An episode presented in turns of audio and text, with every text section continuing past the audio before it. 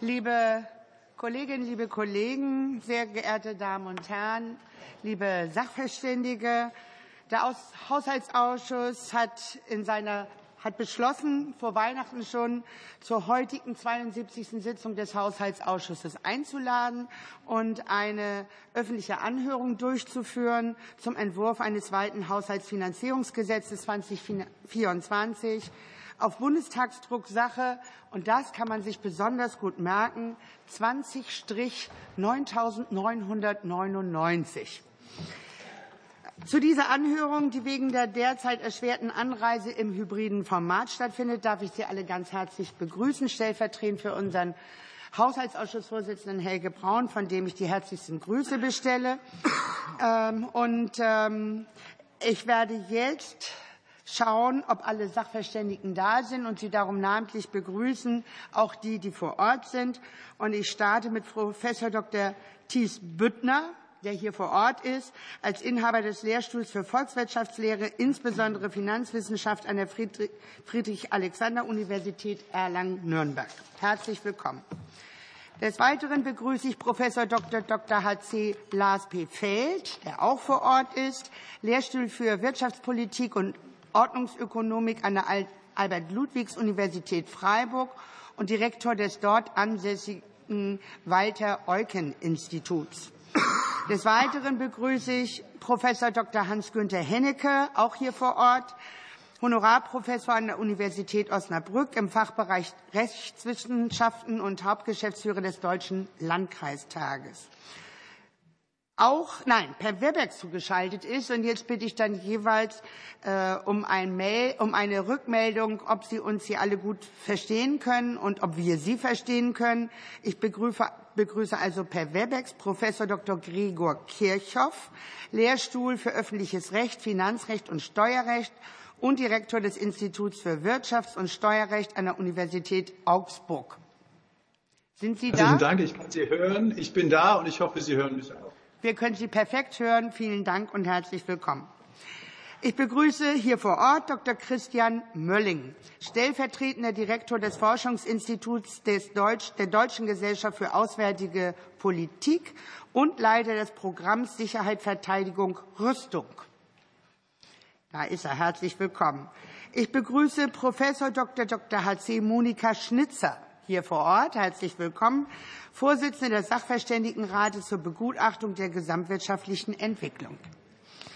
Professor Dr. Fritz Söllner ist per Webex zugeschaltet vom Lehrstuhl für volkswirtschaftliche, insbesondere Finanzwissenschaft an der TU Ilmenau. Herzlich willkommen. Danke, ich grüße Sie. Wunderbar. Wir grüßen Sie.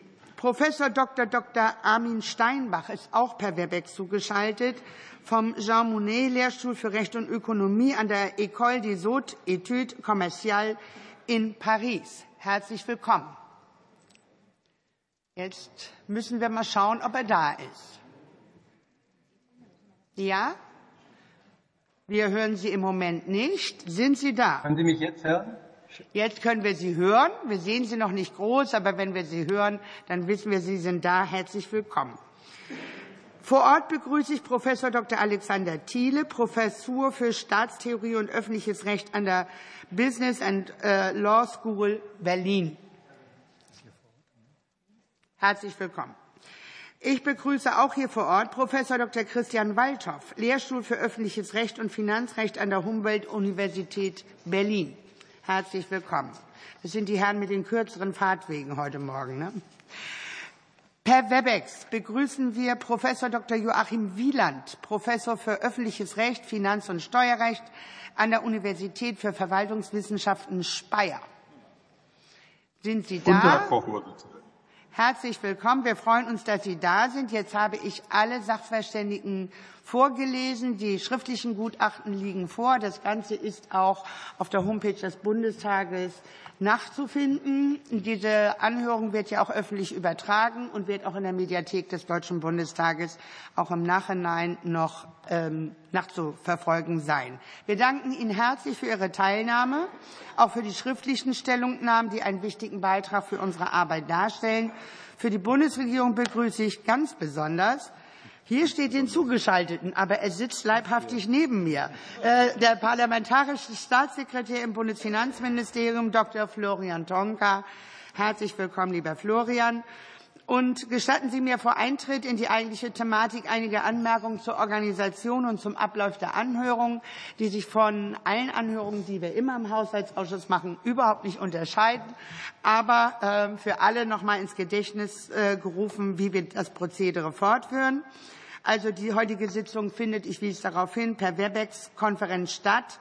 Ähm, und wir bitten diejenigen, die zugeschaltet sind und gerade nicht sprechen, ihr Mikrofon ausgeschaltet zu lassen.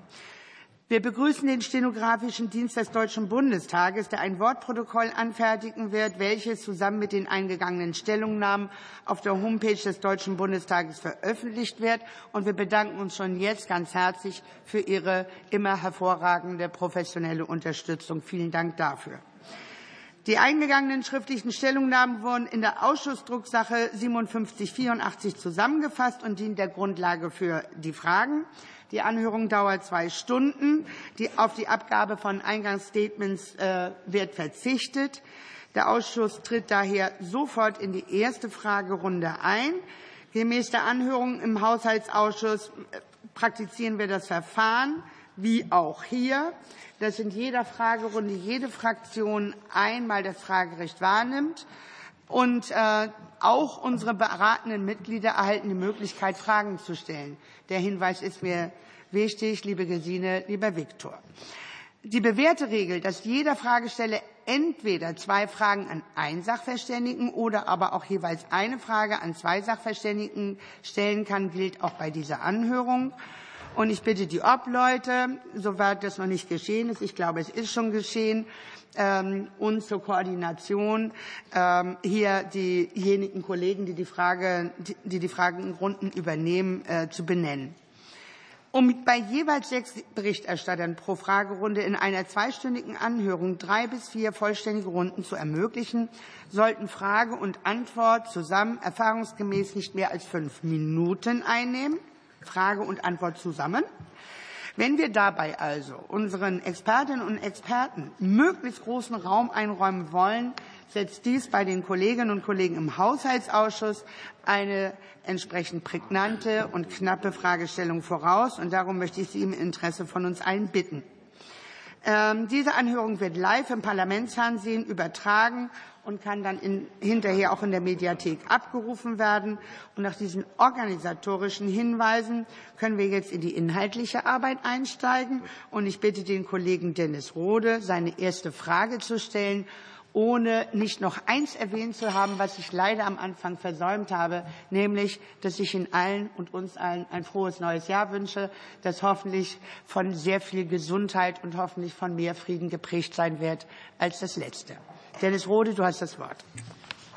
Vielen Dank, Frau Vorsitzende. Ich ähm, will vorweg sagen, ich würde eine Frage äh, an Herrn Steinbach und an Herrn Thiele stellen und ähm, mich noch mal auf das beziehen, was auch in vielen schriftlichen Stellungnahmen thematisiert ist, nämlich die Frage, liegen noch Voraussetzungen vor, um die, äh, um die Notsituation nach Artikel 115 festzustellen? Ähm, und ich würde gerne, wir haben ja vom Bundesverfassungsgericht fast lehrbuchartig den 150 mal durchdeklariert bekommen. Ähm, an einem Stelle sagt das Verfassungsgericht nämlich bei der Frage der erheblichen finanziellen Beeinträchtigung, dass es dort einen weiten Handlungs- und Entscheidungsspielraum des Gesetzgebers gebe. Und ich würde gerne von Herrn Steinbach und Herrn Thiele wissen, wie der nach Ihrer Auffassung auszugestalten ist. Der Maßstab kann ja sicherlich nicht der Gesamthaushalt sein, weil 90 Prozent der Mittel gebunden sind. Das heißt, was ist eigentlich die Relation, zu der ich eine Erheblichkeit setze? Sind das die freien Mittel, also ungefähr 10 Prozent des Haushaltes? Sind es die 0,35 BIP? Ähm, also wonach relativiere ich und dann vielleicht ganz konkret ähm, gemessen an den 2,7 Milliarden vom Ahrtal stelle ich eigentlich auf die ab, wenn ich darüber diskutiere, oder stelle ich auf das Gesamtschadenssumme im Ahrtal ab, ähm, wenn ich Jahr für Jahr den Beschluss nach 115 treffen muss. Mich würde eine Einschätzung interessieren, ob nach Ihrer Auffassung die Voraussetzungen hier vorlägen. Dann fangen Sie nämlich an mit der Antwort an. Herr Steinbach. Der war angesprochen. Ja, vielen Dank, Frau Vorsitzende, für die Frage. Ähm, aus dem Urteil des Verfassungsgerichts wissen wir zunächst einmal, dass das Gericht zumindest für die Frage, ab welcher konkreten Höhe eine erhebliche Beeinträchtigung der Finanzlage vorliegt, ob es also zwei Milliarden oder fünf Milliarden sind, dem Gesetzgeber ein Beurteilungsspielraum kommt. Es gibt also verfassungsrechtlich keine haarscharfe Grenze. Entscheidend ist, ob die Erwägungen für eine Beeinträchtigung der Finanzlage zumindest nicht unplausibel sind. Worauf könnte man abstellen in Bezug auf die 2,7 Milliarden ähm, als Beeinträchtigung der Finanzlage? Es müssen zumindest Haushaltsmittel, die tatsächlich äh, disponibel sind. Davon geht auch das Verfassungsgericht aus, weil es erwartet, dass unerheblicher Finanzbedarf durch Haushaltsumschichtungen gelöst wird. Tatsächlich disponibel sind im Bundeshaushalt allerdings nur, wie gesagt, 10 Prozent, wie der Bundesrechnungshof vorgerechnet hat. Man sollte also die 2,7 Milliarden nicht zum gesamten Bundeshaushalt in Relation setzen, sondern nur zu diesen 10 Prozenten freien Spitze sozusagen. Alternativ, das haben Sie genannt, könnte man auch auf die zulässige Nettokreditaufnahme als Bezugspunkt abstellen, wie Herr Büttner das sehr plausibel gemacht hat in einer früheren Stellungnahme. Es macht aber auch Sinn, in die Bundeshaushaltsordnung zu schauen, weil der Gesetzgeber dort normiert, was Maßnahmen von erheblicher finanzieller Bedeutung sind. Und die Praxis stellt hier auf den jeweiligen Einzelplan, in unserem Fall wäre das der Einzelplan 60, als Bezugsgröße ab. Ähm, die Frage ist dann aber natürlich, ab welcher Größenordnung von einer Erheblichkeit äh, im Sinne der Vorschrift äh, zu sprechen ist. Und auch hier gibt die BHO einen Anhaltspunkt, weil sie normiert, dass bei Abweichung von fünf Prozent ähm, von einer erheblichen finanziellen Bedeutung auszugehen ist. Wenn man also diese fünf Prozent Erheblichkeitsschwelle der BHO zugrunde legt, käme man auch für die 2,7 Milliarden bei den genannten Bezugsgrößen auf eine erhebliche Beeinträchtigung der Finanzlage. Aber nochmal, es ist nichts in Stein gemeißelt verfassungsrechtlich. Das sind, äh, ist eine unbestimmte Norm, ein unbestimmter Rechtsbegriff.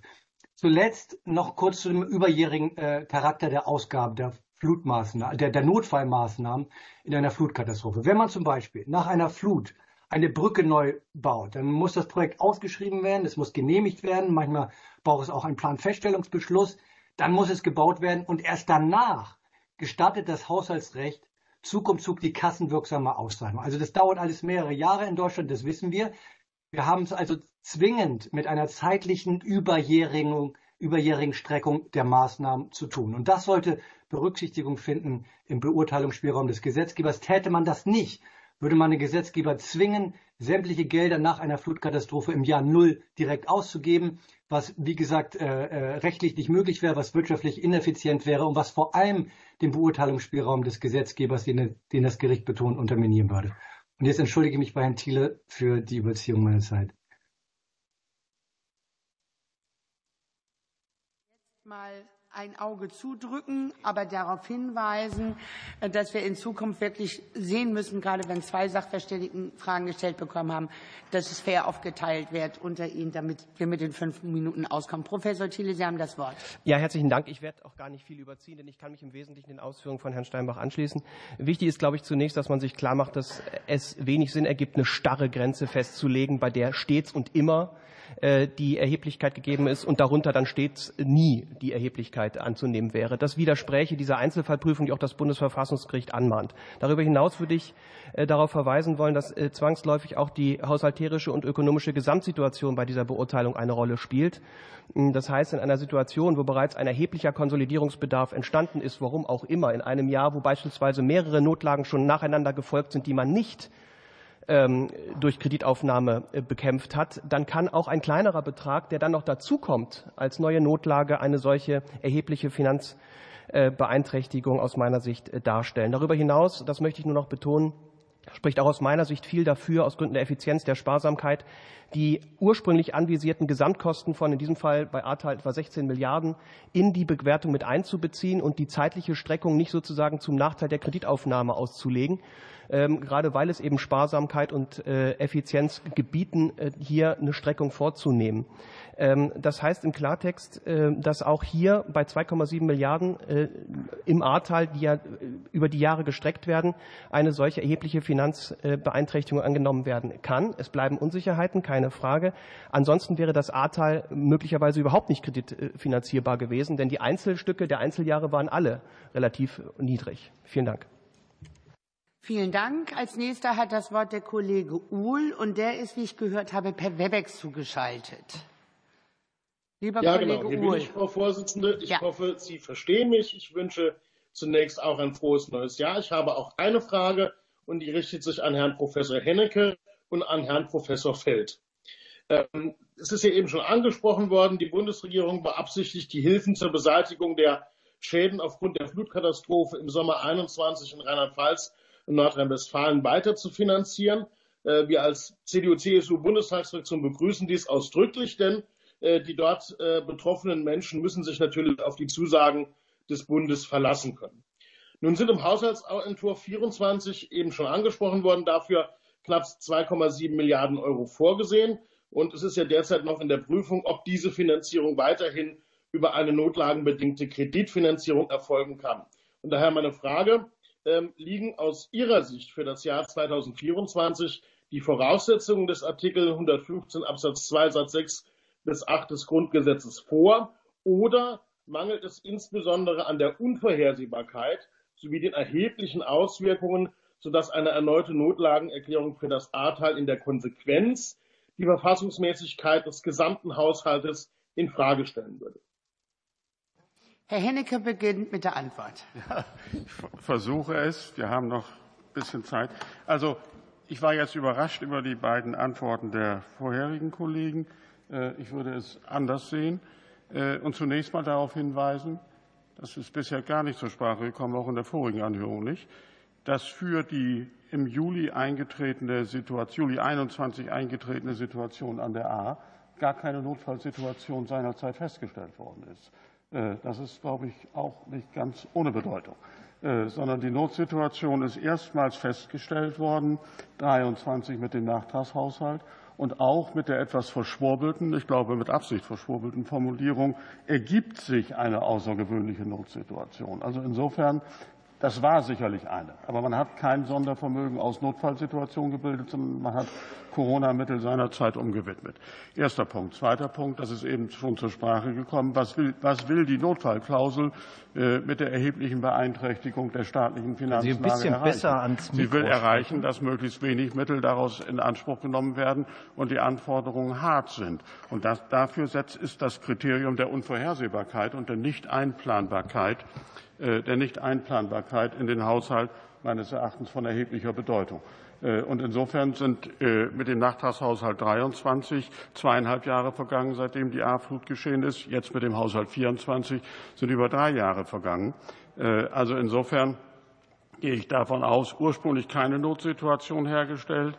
Der Begründungsaufwand würde nach den Vorgaben Karlsruhes je länger, je größer äh, größer werden. Der ist nicht auch schon 23 nicht richtig erfolgt mit dem Satz, es ergibt sich. Äh, Unvorhersehbarkeit ist nicht, aus meiner Sicht nicht gegeben und der Betrag ist nicht erheblich. Also insofern äh, gemessen am Gesamthaushalt. Und ich würde die Versuche, sozusagen jetzt einschränkende Kriterien zu erfinden an anderen Parametern, für die in der Karlsruher Rechtsprechung meines Erachtens überhaupt kein Anhaltspunkt gegeben ist, nicht mittragen. Also insofern bin ich bisher davon ausgegangen, dass beim Nachtragshaushalt 23 diese 1,6 Milliarden auch nur Huckepack genommen worden sind zum WSF, so wie es Herr Thiele eben argumentiert hat, dass man gesagt hat, man hat im Grunde die Beträge aus zwei Situationen zusammengezählt, wobei die eine unbezweifelbar eine Notsituation war, aber die zweite draufgelegt worden ist. Ich gebe das Wort Herrn Feld. Ja, vielen herzlichen Dank. Äh, auch vielen Dank für die Frage, Herr Uhl. Ähm, ich ähm, teile die Einschätzung von Herrn Steinbach und Herrn Thiele nicht. Meines Erachtens ergibt sich aus der Ahrtalflut aus dem Jahr 2021 keine Notlage für das Jahr 2024. Äh, einerseits äh, schon aus der Größenordnung, die äh, die finanzielle Verpflichtung für das Jahr 24 jetzt mit sich bringt. Ähm, man kann äh, meines Erachtens nicht hingehen und sich die Teile aus dem, äh, aus dem Bundeshaushalt herausrechnen, die es dann ermöglichen, eine Erheblichkeit prozentual festzustellen. Also Einzelplan 60 zum Beispiel, äh, wie es Herr Steinbach eben gemacht hat. Ähm, das Bundesverfassungsgericht sagt ja auch sehr klar, es geht nicht nur um Haushaltsumschichtungen im engeren Sinne, sondern auch um die Möglichkeit der Ausgabenkürzungen oder der Steuererhöhungen, auf die man da reagieren kann. Und insofern äh, würde ich davon ausgehen, dass äh, sich die Frage der Erheblichkeit auf den Gesamthaushalt bezieht. Und dementsprechend ähm, ist der Betrag, der hier in Frage steht, viel zu klein, um eine Notlage äh, feststellen zu können. Man kann das auch, wie das Bundesverfassungsgericht es ja in seinem Urteil auch macht, ähm, im Hinblick auf die Absicht des Gesetzgebers bei der Einführung der Schuldenbremse beziehen. Und dann kann man feststellen, äh, dass es auch Absicht war, nicht einfach nur eine Störung des gesamtwirtschaftlichen Gleichgewichts ausrufen zu können im alten Artikel 115, um dann eben mehr Schulden machen zu können. Genauso wenig kann es ausreichen, sich das so zurechtzulegen, dass man einfach eine Notlage ausrufen kann. Es muss schon wirklich ein erhebliches Ereignis, ein exogener Schock sein, der dann auch entsprechend starke Auswirkungen hat. Und das sehe ich bei der Ahrtalflut nicht. Vielen Dank. Und fortsetzen wir die Anhörung mit dem Kollegen Sven Kindler. Ja, erstmal möchte ich mich für unsere Fraktion auch ganz herzlich bei den Sachverständigen bedanken für ihre Teilnahme und auch für ihre Stellungnahmen. Ich habe eine Frage an Professor Dr. Monika Schnitzer. Sie beschreiben in Ihrer Stellungnahme ja, dass auch die führenden Wirtschaftsforschungsinstitute in ihren Konjunkturprognosen schon einen negativen ähm, Ausblick auf ähm, dieses äh, auf 2024 geworfen haben, aber mit Skepsis auch auf die wirtschaftliche Entwicklung geschaut haben. Welche Rolle sollte der Staat jetzt in dieser unsicheren wirtschaftlichen Situation ähm, wie der jetzigen idealerweise spielen, auch im Hinblick auf seine Fiskalpolitik auf das Jahr 2025, wo ja noch mit größeren Herausforderungen zu rechnen ist? Dann habe ich eine Frage an Dr. Christian Mölling. Wie können Sie skizzieren, wie die Entwicklung des derzeitigen russischen Angriffskriegs gerade in der Ukraine im Vergleich zu den letzten beiden Jahren verläuft und welche Szenarien sich für die nächsten Jahre andeuten? Danke. Frau Professor Schnitzer, Sie haben das Wort. Ja, ganz herzlichen Dank äh, für die Einladung, ganz herzlichen Dank für die Frage. In der Tat haben wir schon in unserem letzten Jahresgutachten festgestellt, dass die Wachstumsaussichten für dieses Jahr nicht besonders hoch sind. Wir hatten mit 0,7 Prozent Wachstum für dieses Jahr gerechnet. Das war noch vor dem Bundesverfassungsgerichtsurteil, das heißt vor den notwendigen Konsolidierungsbedarfen. Das heißt, wir würden jetzt, und das ist auch genau das, was die Wirtschaftsforschungsinstitute, die in der Zwischenzeit neue Prognosen erstellt haben, wir würden jetzt davon ausgehen müssen, dass äh, sich dieses Wachstum dann doch etwas reduzieren wird. Äh, die Bandbreite ist relativ groß. Äh, das hängt jetzt auch wirklich sehr stark davon ab, welche Maßnahmen genau ergriffen werden. Das ist zum Teil zum Zeitpunkt dieser Prognosen noch nicht bekannt gewesen. Und dann aber auch, wie diese Maßnahmen einzuschätzen sind in ihrer konjunkturellen Wirkung. Es kommt also darauf an, ist es eine Rücknahme von Investitionen, ist es eine Rücknahme von Subventionen. All das spielt eine Rolle, wie stark diese Auswirkungen sind. Aber in jedem Fall ist mit negativen Auswirkungen zu rechnen, das ist ganz klar. Und darüber hinaus muss man sagen, jede Form von Unsicherheit ist natürlich Gift für die Wirtschaft. Das ist einerseits Gift für die Konsumentinnen und Konsumenten, die äh, sich möglicherweise zurückhalten in ihrer Nachfrage. Das verunsichert die Wirtschaft. Und gleichzeitig ist es Gift für die Unternehmen, die nicht wissen, ob sie jetzt mit bestimmten Unterstützungen rechnen können, die einfach insgesamt in diesem unsicheren Umfeld weniger investieren, als sie es sonst tun würden. Und wir sind schon in einem schwierigen Umfeld. Das muss man wirklich mit aller Deutlichkeit sagen. Insofern also aktuell müssen wir einfach davon ausgehen, dass das negative Konsequenzen hat, was äh, wir gerade erleben. Und deswegen ist es umso wichtiger, dass man sehr schnell Klarheit schafft darüber, was genau die Maßnahmen sind und wie es weitergeht. Und das heißt dann auch insbesondere, dass man eine Diskussion darüber führt, wie es 2025 weitergehen wird. Denn das ist natürlich ein Horizont, der für die Unternehmen zentral ist. Die denken noch sehr viel langfristiger. Also muss man auch an der Stelle mehr Klarheit schaffen. Dr. Mölling. Ja, vielen Dank. Danke für die Einladung und auch ein, ein frohes neues Jahr. Ähm, Herr Kindler, ähm, man kann vor dem Hintergrund der Erfahrungen des letzten, der letzten zwei Jahre sagen, dass der Krieg sicherlich auch noch dieses Jahr und nächstes Jahr da bleiben wird. Ähm, er aber gleichzeitig schon für dieses Jahr mit vielen Überraschungen begonnen hat und es Potenziale für viele Unvorhersehbarkeiten auch für dieses Jahr geben wird, auf die wir möglicherweise reagieren müssen. Ich will nur einige kurz zitieren. Wir wissen noch nicht, ob die USA als äh, Lieferant nicht nur für Munition, sondern auch für komplexe Waffensysteme ausfallen wird oder nicht. Das ist eine Unvorhersehbarkeit zum jetzigen Zeitpunkt. Ähm, das wäre aber ein erheblicher Verlust für die Ukraine, denn das kann niemand kompensieren. Ähm, Zweitens, äh, erst letzte Woche haben wir tatsächlich eine Überraschung erlebt, nämlich dadurch, dass nordkoreanische ballistische Raketen auf dem Gefechtsfeld aufgetaucht sind. Das verändert fundamental die Frage, wie die Ukraine ihre Luftabwehr in Zukunft koordinieren soll und aufbauen soll. Das hängt noch etwas von der Anzahl der Raketen ab, die Nordkorea möglicherweise geliefert hat.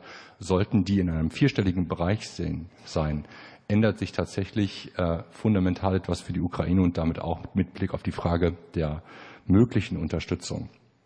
Es ist weiterhin anzunehmen, aber eben auch nicht sicher, dass es zu einer großen Rekrutierungswelle nach dem Ende der russischen Präsidentschaftsentscheidung kommt und damit die russische Armee noch in diesem Jahr neue Soldaten in erheblicher Menge dazu ziehen kann. Ähm, ich will nur zwei weitere Punkte noch nennen, damit Sie einfach die Bandbreite sehen. Ähm, es gibt steigende, äh, eine steigende Anzahl an Quellen, die darüber berichtet, dass Arbeitskräfte aus Nordkorea in russische Militärindustrie integriert werden, also auch da die Produktionskapazitäten steigen. Und letzter Punkt. Ähm, wir sehen auch, dass in der Hilfe in der Europäischen Union eine Fragezeichen zu machen ist, weil es zum Verzögerung oder Auszahlung äh, oder Ausfall von EU-Zahlungen kommen kann. Alles das sind Dinge, auf die Sie sich schlecht vorbereiten können und die das, äh, die Dynamik eines solchen Krieges sehr kurzfristig verändern können. Vielen Dank. Und damit kommen wir zu Carsten Klein als nächsten Fragesteller. Ja, vielen Dank auch von meiner Seite, auch von uns ähm, an die Sachverständigen und auch von meiner Seite ein frohes neues Jahr. Ich habe eine Frage an Professor Feld.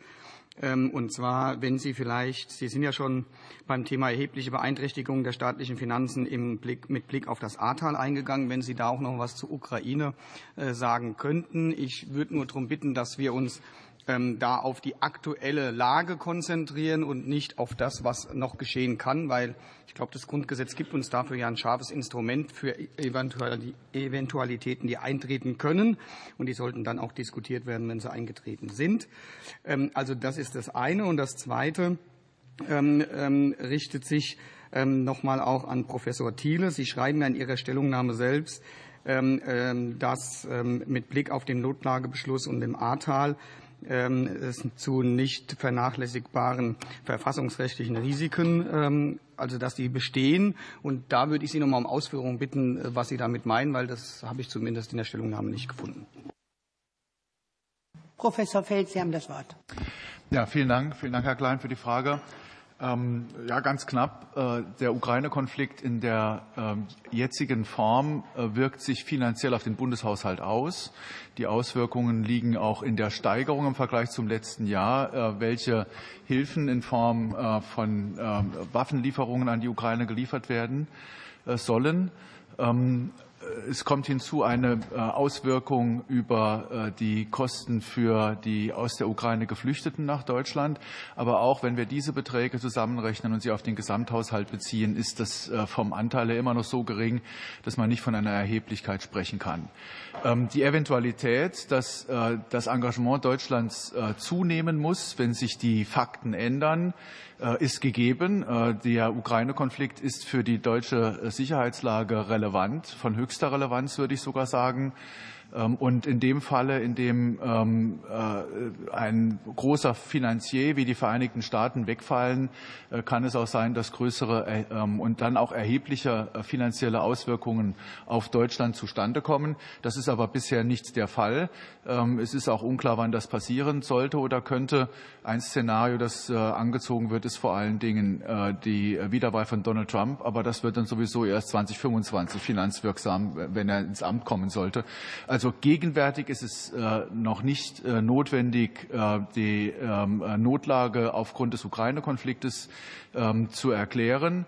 Ähm, man ähm, wird äh, dann, wenn es soweit ist, eben die Möglichkeit haben, braucht dazu aber keinen Vorratsbeschluss, weil ja das Grundgesetz ähm, in Artikel 115 in Verbindung mit dem Urteil des Bundesverfassungsgerichts vom 15. November vergangenen Jahres äh, diese Eventualitäten sowieso immer schon vorsieht. Also äh, insofern muss man nicht etwas beschließen, was noch nicht eingetreten ist, einfach nur, weil man diese Sorge für die Zukunft hat. Vielen Dank. Und das Wort hat Professor Thiele. Ja, ganz herzlichen Dank. Ähm, wir haben es gehört, wir haben es mit einer Situation zu tun, bei der das Bundesverfassungsgericht ein bisschen was gelöst hat. aber auch Fragen aufgeworfen hat, die dann neu entstanden sind, an die vorher keiner gedacht hat. Das betrifft insbesondere diese Stückelung und die Frage dann der erheblichen Finanzbeeinträchtigung. Das Problem hatten wir ja vorher nicht, weil wir die Überjährigkeit hatten. Deswegen ähm, ist diese Frage also offen. Das Bundesverfassungsgericht war an der konkreten Situation nicht gehalten, diese Frage endgültig zu entscheiden, weil sie hier völlig eindeutig war, an dem Fall, um den es ging. Äh, die Corona-Pandemie war natürlich eine solche. Ähm, jetzt sind wir in der Situation, wo wir also mit den etwas nebulösen Aussagen des Verfassungsgerichts uns jetzt überlegen müssen, was das eigentlich genau bedeutet, dass es einen Einschätzungs- und Beurteilungsspielraum gibt, dass es auf den Einzelfall ankommt und so weiter. Sie haben gehört, Herr Steinbach und ich sehen das signifikant anders als etwa Herr Hennecke oder auch Herr Feld. Das ist äh, wenig überraschend, äh, denn es ist schlicht und ergreifend eine neue Regelung, die wir jetzt auslegen. Was soll jetzt der Haushaltsgesetzgeber tun? Ist er jetzt verfassungsrechtlich gehalten, sozusagen den zwingend sichersten Weg zu gehen, der auf jeden Fall geht? Denn auf jeden Fall geht natürlich keine Notlage ausrufen. Das ist klar, das ist selbstverständlich. Das würde ich nicht teilen, sondern der Haushaltsgesetzgeber muss sich jetzt überlegen, welche Ansicht er hier in dieser Situation für überzeugender hält und hat dann auch das Recht und die Pflicht, diese erste Auslegung dieser neuen Situation auch vorzunehmen. Es ist die erste Gewalt. Die, das letzte Wort hat das Verfassungsgericht, aber die erste Gewalt hat den ersten Zugriff auf eine äh, neue umstrittene Regelung. Und das ist auch überhaupt nicht verwerflich oder in irgendeiner Form. Er ist nicht gehalten, jetzt den sichersten Weg zu gehen, der auf jeden Fall in, unter allen Umständen verfassungsgemäß ist, sondern bei einer neuen, unklaren, nicht eindeutigen Norm kann er jetzt den Zugriff wählen, den er für überzeugender hält. Ich würde meinen wählen. Vielen Dank. Das war eine Punktlandung mit den fünf Minuten. Ich möchte auf Wunsch von Christian Hase noch mal darauf aufmerksam machen, was ich eingangs schon gesagt habe, dass äh, bitte Sie beherzigen alle, dass es entweder eine Frage an zwei Sachverständigen gibt oder zwei Fragen an einen Sachverständigen. Es wurde moniert, dass sich gerade eben äh, Carsten Klein und Sven Kindler nicht daran gehalten haben. Aber ich möchte darauf aufmerksam machen, dass in beiden Antwortrunden Sie es geschafft haben, innerhalb der fünf Minuten zu bleiben. Und das ist eigentlich der gravierende Punkt. Trotzdem, wir haben Regeln, um sie einzuhalten. Und in diesem Sinne rufe ich jetzt die nächste Runde auf. Und dazu hat das Wort Herr Böhringer. Danke, Frau Vorsitzende. Danke an die Sachverständigen für Ihre Arbeit hier. Fragen an Professor Söllner, bitte. Äh, Herr Söllner, zur Schuldenbremse allgemein zwei Fragen, also nicht zu den Sonderfällen Ahrtal und potenziell Ukraine, die wir diskutiert haben. Können Sie bitte erläutern, ob die von der Bundesregierung jetzt praktizierte Verbuchung der Schuldenaufnahme in den Sondervermögen und also die Nichtanrechnung auf die Schuldenbremse mit den Vorgaben des Verfassungsgerichts Ihrer Ansicht nach nun konform geht? Also die jetzt seit dem Urteil praktizierte Verbuchung, nicht die, die schon zwei Jahre vorher genutzt wurde und ganz klar verfassungswidrig gewesen war. Also die, die neue, jetzt auch wieder vorgesehene Verbuchung bitte. Und damit zusammenhängend, aber etwas spezieller dann im Prinzip die gleiche Frage zur allgemeinen Rücklage ähm, und deren Nichtanrechnung auf die Schuldenbremse. Geht das Ihrer Ansicht nach einher zu, mit den Vorgaben des Bundesverfassungsgerichts? Danke. Und zur Antwortrunde zur Antwortrunde gebe ich Ihnen. Geh mal raus und geh rein in dieses Oder wo ist hier Bitte? das Wen höre ich da? Äh, irgendjemand hat sein Mikrofon, glaube ich, nicht ausgeschaltet. Ich gebe jetzt zur Antwortrunde ähm, Herrn Söllner das Wort. Per Webex. Ja, vielen Dank. Ähm, vielen Dank, Herr Böhringer, für die Frage. Wir hatten ja das letzte Mal ähm, in diesem Kreise auch schon über die allgemeine Rücklage ge äh, gesprochen und ich möchte die Gelegenheit nutzen, da vielleicht ein bisschen ausführlicher dazu Stellung zu nehmen. Um was geht's? Was ist hier für ein Problem? 2015 äh, bis 2019 gab es Überschüsse in Höhe von ungefähr 48,2 Milliarden Euro. Äh, diese Überschüsse, die müssen laut 5, Paragraph 25 Absatz 2 Bundeshaushaltsordnung zur Schuldentilgung verwendet werden. Äh, das geschah tatsächlich, äh, indem äh, fällig werdende Schuldtitel einfach nicht mehr prolongiert wurden. Ja. Verbucht wurde das allerdings nicht als Schuldentilgung, sondern als sogenannte allgemeine Rücklage. Das heißt, der buchmäßige Schuldenstand war plötzlich höher als der tatsächliche Schuldenstand. Diese allgemeine Rücklage ist nicht werthaltig, also da ist nicht irgendwie eine Kiste mit, mit Geld im Keller vom Bundesfinanzministerium, sondern das ist lediglich eine äh, buchmäßige äh, Rücklage. Dennoch äh, hat in der Folgezeit jede Entnahme aus dieser Rücklage als Einnahme gezählt und hat dementsprechend die Nettokreditaufnahme verringert. Obwohl diese äh, Entnahme jeweils durch einen Kredit finanziert werden musste. Der Kredit war nur kassenwirksam, aber nicht, äh, äh, hat sich nicht auf die, hat sich nicht buchmäßig auf, ausgewirkt. Im Endeffekt also umgekehrt zu der, zum Vorgang bei der Schuldentilgung. Die war kassenwirksam, hat sich aber nicht buchmäßig ausgewirkt. Ähm, diese Nichtverbuchung der Kreditaufnahme zur Finanzierung der Entnahme ist insofern konsequent gewesen, als äh, der äh, tatsächliche Schuldenstand äh, niedriger war ähm, als der buchmäßige Schuldenstand. Und insoweit dann die Entnahmen stattgefunden haben, hat sich peu à peu der tatsächliche Schuldenstand wieder an den buchmäßigen angeglichen. Diese Praxis stellt ganz klar eine Umgehung der Schuldenbremse dar. Man schafft in Zeiten äh, guter Haushaltslage sozusagen eine Kreditermächtigung und kann diese Kreditermächtigung dann später in Zeiten schlechter Haushaltslage nutzen. Äh, in Zeiten also, in denen die Schuldenbremse ja vielleicht nicht eingehalten werden kann, außer man macht es halt mit dieser Umgehung. Ähm, 2024 ist, soweit ich weiß, bisher vorgesehen, 1,4 Milliarden aus dieser äh, Rücklage zu entnehmen. Die hat im Moment noch einen Bestand von 3,1 Milliarden. Wahrscheinlich ist meine Vermutung, die wird komplett aufgelöst werden. Das heißt, diese 3,1 Milliarden Euro, die müsste man eigentlich als Kreditaufnahme im Jahr 2024 verbuchen. Alles andere wäre nicht verfassungsgemäß nach den Grundsätzen, die das Bundesverfassungsgericht entwickelt hat. Äh, ähnlich sieht die Lage bei den Sondervermögen aus. Ähm, es ist so, dass das Bundesverfassungsgericht keine Differenzierung vorgenommen hat zwischen Notlagenkrediten und allgemeinen Krediten. In jedem Fall sind die Prinzipien der, Jährlichkeit und der Jährigkeit einzuhalten. In jedem Fall ist die Kassenwirksamkeit relevant. Und außerdem wurde betont die Einheit von Kernhaushalt und unselbstständigen Sondervermögen. Das heißt also, nicht verbrauchte Kreditermächtigungen und nicht verbrauchte Zuweisungen aus der Vergangenheit, die sind zu streichen und in den Folgejahren müssen die jeweils neu finanziert werden, äh, die Sondervermögen durch neue Kreditermächtigungen und neue äh, Zuweisungen und müssen dementsprechend natürlich auch bei der Schuldenbremse berücksichtigt werden. Wenn man das machen würde für 2024, hätten wir allein schon aufgrund dieser Änderung der Buchungspraxis äh, eine zusätzliche Kreditaufnahme von 26,2 Milliarden Euro.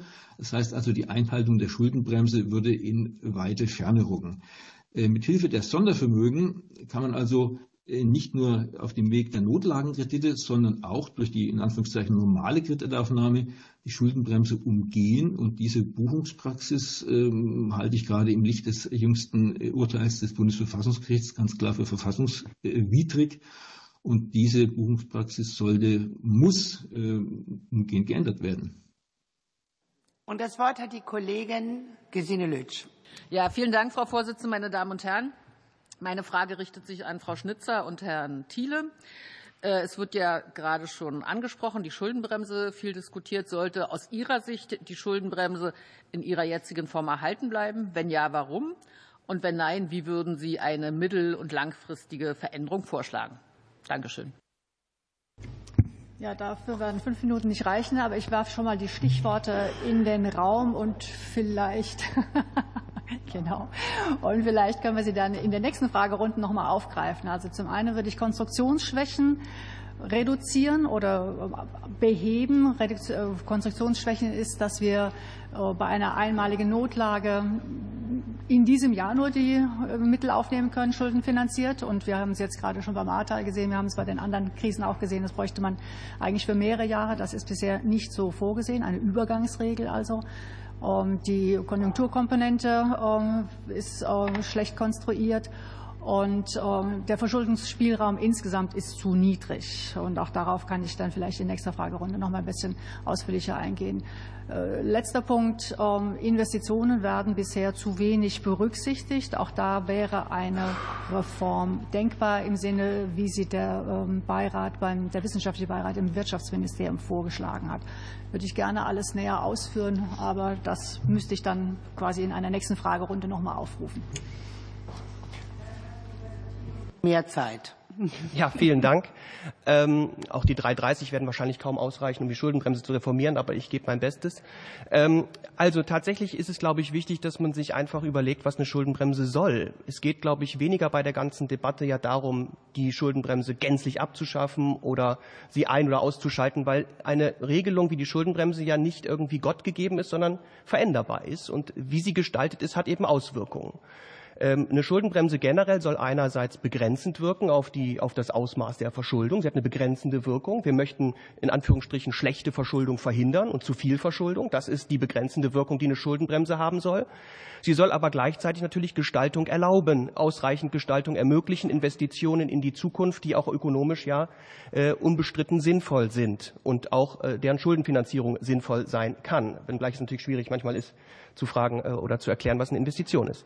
Aber das ist das, was eine Schuldenbremse leisten soll. Und wenn wir uns jetzt die Schuldenbremse anschauen, die wir jetzt im Grundgesetz haben, und zwar unter Berücksichtigung dessen, was das Bundesverfassungsgericht jetzt entschieden hat, dann kann man, glaube ich, mit guten Gründen sagen, dass die begrenzende Wirkung einfach überzogen ist. Die ist nicht pauschal schlecht. Eine begrenzende Wirkung ist einfach überzogen jetzt durch das Urteil. Die Jährigkeit haben Sie angesprochen. Die macht einfach unglaublich viele Dinge schwierig, die, glaube ich, weder ökonomisch noch juristisch sonderlich sinnvoll sind. Andererseits ist die gestaltende Wirkung, auch das haben Sie angesprochen, möglicherweise dadurch eben einfach zu klein jetzt und bereitet uns gerade vor dem Hintergrund der Herausforderungen, die wir haben, vielleicht zu viele Schwierigkeiten. Und das ist, glaube ich, der Ansatzpunkt, den man als Haushaltsgesetzgeber und dann auch als Verfassungsgeber haben muss. Dieses Spannungsverhältnis zwischen Begrenzung und Ermöglichung, die eine Schuldenbremse lösen, auflösen soll, dieses Spannungsverhältnis wieder ins Lot zu bringen, vor dem Hintergrund dessen, was geschehen ist. Da gibt es keine Patentlösung. Es gibt nicht die Schuldenbremse, aus der man jetzt irgendwie eine aussucht, sondern da müssen wir uns als Gesellschaft und als Sie als, als Verfassungsgeber sich überlegen, was Sie da für sinnvoll achten. Da gibt es viele Vorschläge. Ich glaube, ein Punkt ist sicher, dass diese 0,35 Prozent des BIP irgendwie doch mittlerweile ihre Willkürlichkeit offengelegt haben. Ähm, die könnte man wahrscheinlich auf ein Prozent erhöhen, um ähm, relativ einfach, ohne dass man an der Schuldenbremse etwas ansonsten verändern würde, den Spielraum zu erhöhen. Wahrscheinlich wäre das aber nicht sinnvoll, weil man ein Gesamtkonstrukt braucht, das eben diese Frage der Investitionen, der Notlagen, die es ja gibt, die dann sinnvoll finanziert werden, auch überjährig irgendwie löst. Das heißt, das ist keine ganz leichte Aufgabe, auf die es eine einfache Antwort gibt äh, sondern es ist, glaube ich, jetzt aber an der Zeit, sich einfach als Haushaltsgesetzgeber und als Verfassungsgesetzgeber zu überlegen, ob dieses Spannungsverhältnis noch stimmt die Auflösung desselben. Und wenn man zum Ergebnis kommt, dass das nicht so ist, weil man feststellt in der Praxis, diese begrenzende Wirkung, so wie sie ausgestaltet ist mit dem jeden Jahr äh, Haushaltsbeschluss zum, zum, zum, zur Notlage, die Überjährigkeit macht Probleme. Wenn das so ist, dann glaube ich, findet man gerne in äh, Begleitung mit der Wissenschaft, glaube ich, eine gute Lösung, um da dieses Spannungsverhältnis wieder aufzulösen. Wichtig ist mir nur, dass man sagt, es geht nicht um Abschaffung, also Einschalten oder Ausschalten der Schuldenbremse, sondern um eine sinnvolle begrenzende Wirkung bei Gestaltungsmöglichkeiten. Vielen Dank. Vielen Dank. Das war auch eine Punktlandung. Wir kommen in die zweite Runde und die wird eröffnet von der SPD mit Katrin Michel. Ja, vielen Dank, Frau Vorsitzende. Meine Frage richtet sich an die Herren Professor Thiele und Professor Wieland. Äh, nach dem Urteil des Bundesverfassungsgerichtes hat ja die Bundesregierung äh, ein verfassungsrechtliches Kurzgutachten zur Frage der Auswirkungen des Urteils auf für die Schuldenregel relevanten Sondervermögen in Auftrag gegeben. Und daraus geht hervor, dass erstens nicht kreditfinanzierte Einnahmen von Sondervermögen auch überjährig genutzt werden können. Zweitens die aus gewöhnlichen Krediten, also im Rahmen der Schuldenbremse Obergrenze stammenden Mittel von Sondervermögen auch überjährig genutzt werden können. Und drittens nur Sondervermögen, die Zuführung auf Grundlage von notlagebedingten Kreditermächtigungen erhalten haben, vom Urteil des Bundesverfassungsgesetzes betroffen sind. Die Ergebnisse des Gutachtens hat die Bundesregierung durch die zweite Bereinigungsvorlage nun umgesetzt. Und meine Frage, sehen Sie verfassungsrechtliche Bedenken oder teilen Sie die Auffassung der Bundesregierung, die sozusagen durch diese Bereinigungsvorlage vorgelegt worden ist? Vielen Dank. Und das Wort hat äh, Professor Thiele. Noch einmal. Ja, vielen Dank. Ähm, wir haben es tatsächlich wieder äh, mit einer Situation jetzt zu tun, eine weitere Frage dieses Urteils, die dieses Urteil aufgeworfen hat, nämlich die Reichweite desselben im Hinblick auf Sondervermögen, die jetzt zwar kreditfinanziert, aber nicht Notlagenkreditfinanziert beispielsweise sind. Ähm, und auch da ähm, beginnt jetzt also quasi der Auslegungsmarathon, der uns in der Wissenschaft lange beschäftigen wird. Wie weit reicht also das, was das Verfassungsgericht hier gesagt hat?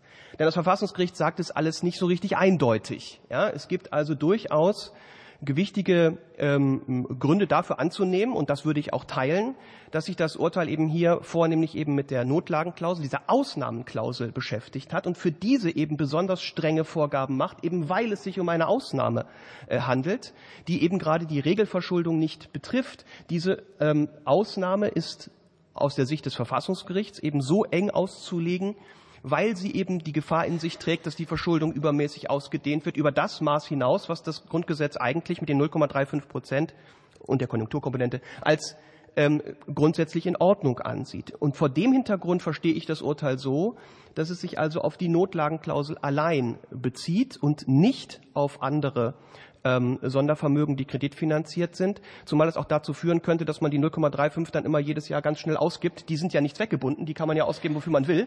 Äh, das heißt, das wäre auch, was die Wirtschaftlichkeit und die Sparsamkeit angeht, vielleicht nicht ganz so äh, sinnvoll. Ähm, aber erneut, Darüber kann man natürlich streiten. Ich will nicht sagen, dass es sozusagen eindeutig in eine oder andere Richtung geht. Ich würde stark dafür plädieren zu sagen, ich bin ziemlich überzeugt, dass es ähm, eher so ist, dass es nur die Notlagenkredite betrifft.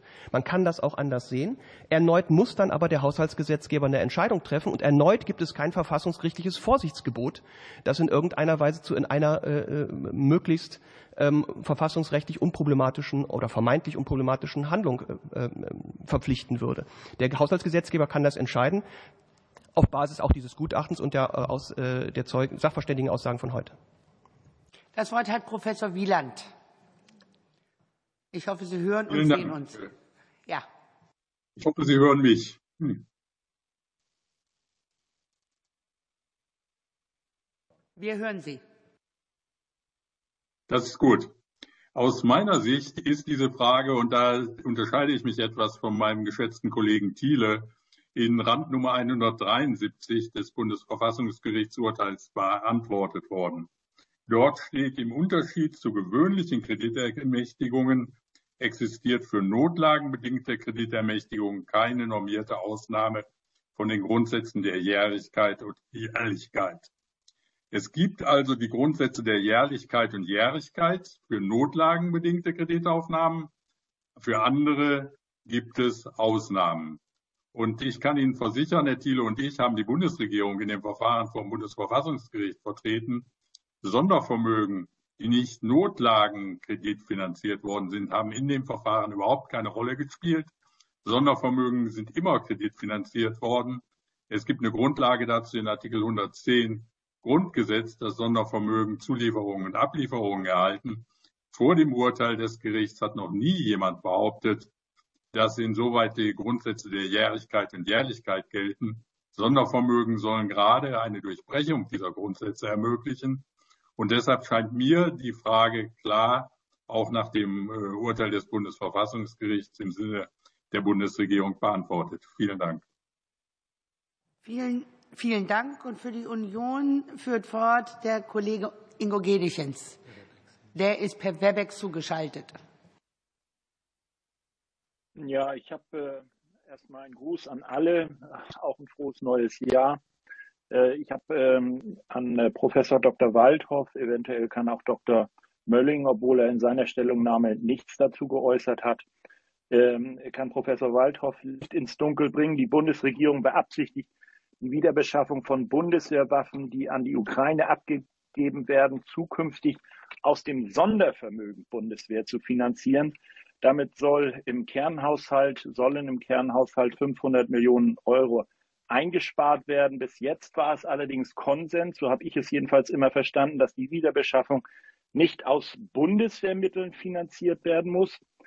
Ähm, und wir haben ja ähm, im Sondervermögen beschlossen, da ging es immer nur um die Beseitigung von Fähigkeitslücken aufgrund unterbliebener Investitionen. Es ging beim Sondervermögen um äh, Großbeschaffung ähm, es ging aber niemals um die Wiederauffüllung von Bundeswehrbeständen aufgrund von Abgaben an die Ukraine. Damit äh, liegt nach meinem Verständnis eine Zweckentfremdung des äh, Sondervermögens vor.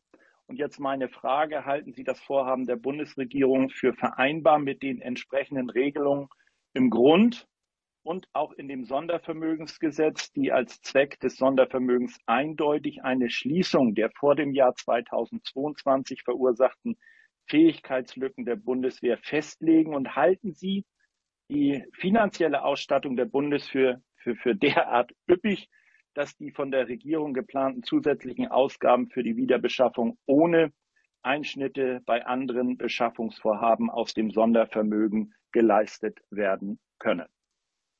Professor Dr. Waldhoff, Sie haben das Wort. Ja, ich halte das nicht für rechtmäßig und möchte dazu vier Punkte sagen. Das Sondervermögen Bundeswehr ist eine rechtfertigungsbedürftige Anomalie im Grundgesetz, muss deswegen streng und eng und genau ausgelegt werden.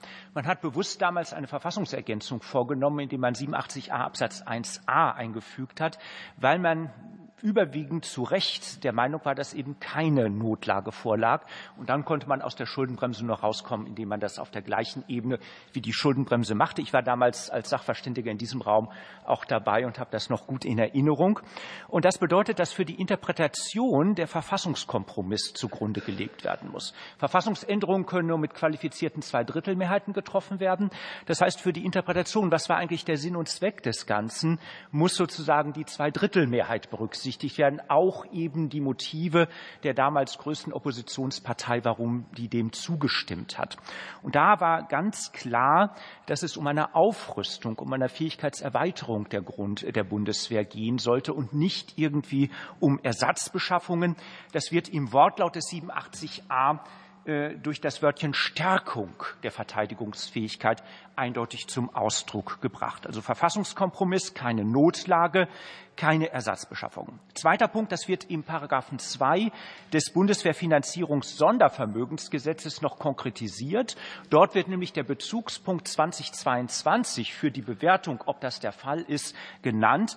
Das heißt, die Stärkung, die die Abschaltung der Fähigkeitslücke, die Verringerung der Fähigkeitslücke muss sich auf dem Rüstungsstand 2022 befinden. Und wenn man jetzt zwischen 2022 und 2024 Rüstungsgüter freiwillig weggibt in die Ukraine, wofür es ja gute Gründe gibt, kann man das nicht sozusagen als die gemeinte Fähigkeitslücke äh, äh, nehmen.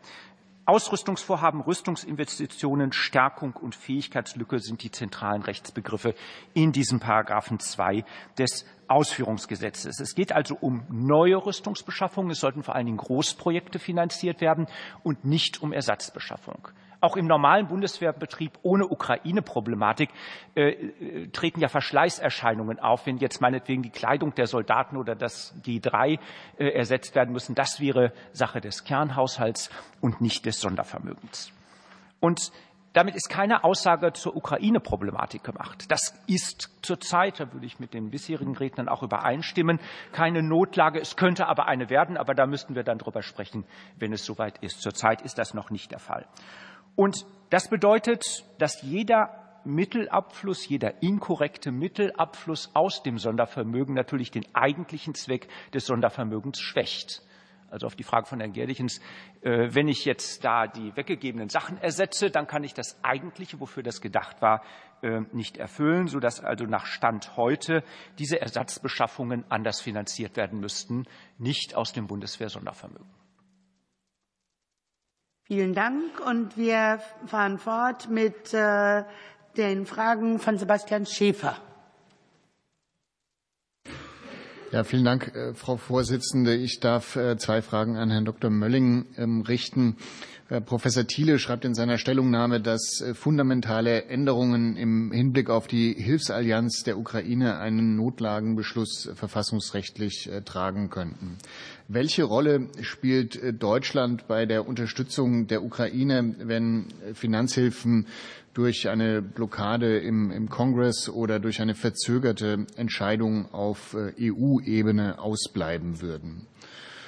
Und wenn wir über den Worst Case äh, reden, also ein erhebliches weiteres Vordringen Russlands auf ukrainisches äh, Staatsgebiet. Wie würde sich das auf die Sicherheits- und Versorgungslage in Deutschland, in Europa und im globalen Süden auswirken? Vielen Dank. Ja, vielen Dank, Herr Schäfer. Ähm, Sie haben also, das Wort, Dr. Mölling. So ist es. Vielen Dank. Entschuldigung, Frau Vorsitzende. Ähm, Deutschland spielt ähm, sowohl durch seine finanzielle militärische Leistungsfähigkeit als auch durch die Selbstverpflichtungen, die die Bundesregierung eingegangen ist. Und drittens durch das sicherheitspolitische Eigeninteresse ähm, eine erhebliche Rolle mit Blick auf die Ukraine und was dort geschieht. Wir werden einen Wegfall der äh, US-Unterstützung im militärischen Bereich, wie gesagt, nicht kompensieren können. Das hat nichts mit Geld zu tun, sondern einfach nur etwas damit zu tun, dass das, was hergestellt wird, nur in den USA hergestellt wird. Das heißt nicht, dass man das nicht umgehen kann, indem man Güter aus den USA kauft und dann weitergibt an, äh, an die Ukraine. Aber dieser Weg muss erstmal noch gefunden werden. Da sind wir zurzeit in einem Stillstand, von dem wir nicht wissen, wann er im genommen aufgehoben wird. Ähm, Mit Blick auf die Europäische Union sind wir für die EU-eigenen Instrumente der äh, größte Geldgeber. Das heißt, auch wenn äh, einige Staaten wegfallen, wie zum Beispiel möglicherweise Ungarn, dann ist die Frage, wer das und wie das letztendlich kompensiert wird. Also Deutschland steht hier in erheblichem Maße sozusagen in den Allianzen, wie Sie es eben genannt haben, in der Pflicht, aber auch durch die Selbstverpflichtung gegenüber der Ukraine. Da ist vielleicht das, was der Kanzler am 27.02.22 gesagt hat, nicht das Maßgebliche, aber er hat in seiner Europarede ähm, in Prag gesagt, dass Deutschland sich besonders verantwortlich fühlt für das Thema Artillerieunterstützung und Luftverteidigung. Und das sind genau die beiden Themen, bei denen es jetzt wirklich zu dramatischen Entwicklungen in den nächsten Wochen kommen kann in der Ukraine, durch das, was ich vorhin skizziert habe, und wo dann natürlich der Blick berechtigterweise auf Deutschland fallen wird. Ähm, und die Maßgabe dessen, was zu leisten ist, aus einer sicherheitspolitischen Perspektive ist nicht die Frage, was die anderen geben oder geben wollen. Wir sind nicht in einem Schönheitswettbewerb, sondern die Maßgabe wird gegeben durch das, was Russland an militärischer Aggression vorträgt und was die Ukraine zur Verteidigung braucht. Tun wir das nicht, wird das rein aus der budgetären Sicht auch zu Folgekosten führen.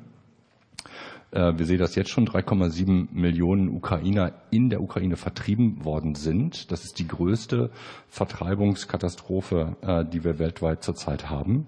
Äh, es wird zu weiteren Vertreibungen im Grunde genommen kommen. Wir werden auch eine Zerstörung der kritischen Infrastruktur sehen, wenn die Angriffe so, wie sie jetzt begonnen haben, weitergeführt werden können. Alles das wird Zusatzkosten verursachen, wenn wir eben die militärischen Schutz der kritischen Infrastrukturen und auch der Bevölkerung nicht sicherstellen können und damit auch langfristige negative äh, Einflüsse haben auf den Wiederaufbau, auf die Möglichkeit oder den Status des Wiederaufbaus der Ukraine, wo sie sozusagen im Grunde genommen anfängt. Das sind sehr sozusagen konkrete ähm, Konsequenzen, die für sie budgetär relevant sind, auch direkt mit Blick auf die Ukraine.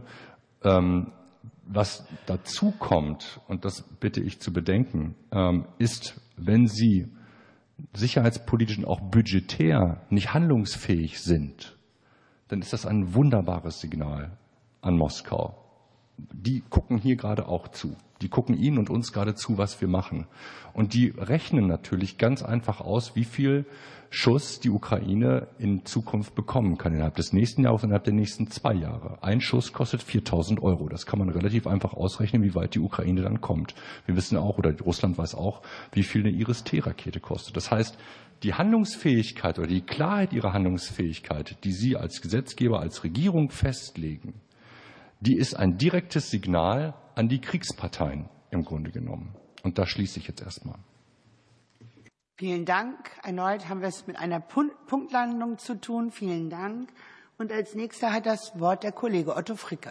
Na, da bin ich ja froh, dass der Gesetzgeber jederzeit gezeigt hat, dass er schnell reagieren kann, wenn die Russen jetzt hier zuhören. Ich wollte eigentlich Herrn Thiele was fragen, aber der hat jetzt so viele Fragen so viel gekommen, dann mache ich es woanders hin. Danke ihm aber, dass er nochmal hingewiesen hat darauf, dass man eine Notsituation nicht erklären muss und dass es eines, eines gewissen Risikos jetzt äh, doch klar wird, äh, aufgrund dessen, dass man sich insoweit auf Neuland begibt. Und das Risiko hatten wir ja auch vorher schon bei der Verfassungsgerichtsentscheidung. Das ist die Koalition eingegangen. Das hat sich dann ja entsprechend interessanterweise Weise realisiert für Bund und Länder. Ich würde deswegen ähm, Herrn Kirchhoff nicht als Ersatz, sondern ähm, auch aus anderen Gründen nehmen, weil ja Sachkenntnis möglicherweise Politik unfähig macht. Herr Kirchhoff hat, Sie haben in Ihrem Gutachten ähm, bei Römisch 2 Nummer 2 zu der Frage, ob keine erhebliche äh, beeinträchtigte Finanzlage des Bundes vorliegt, darauf hingewiesen, dass es sich ja um eine, äh, die, eine erhebliche Finanzlage des Bundes handelt. Wenn ich aber in den 115 gucke, dann steht da Finanzlage des Staates. Und Staat ist für mich, wenn ich die Verfassung kenne, mindestens Bund und Länder.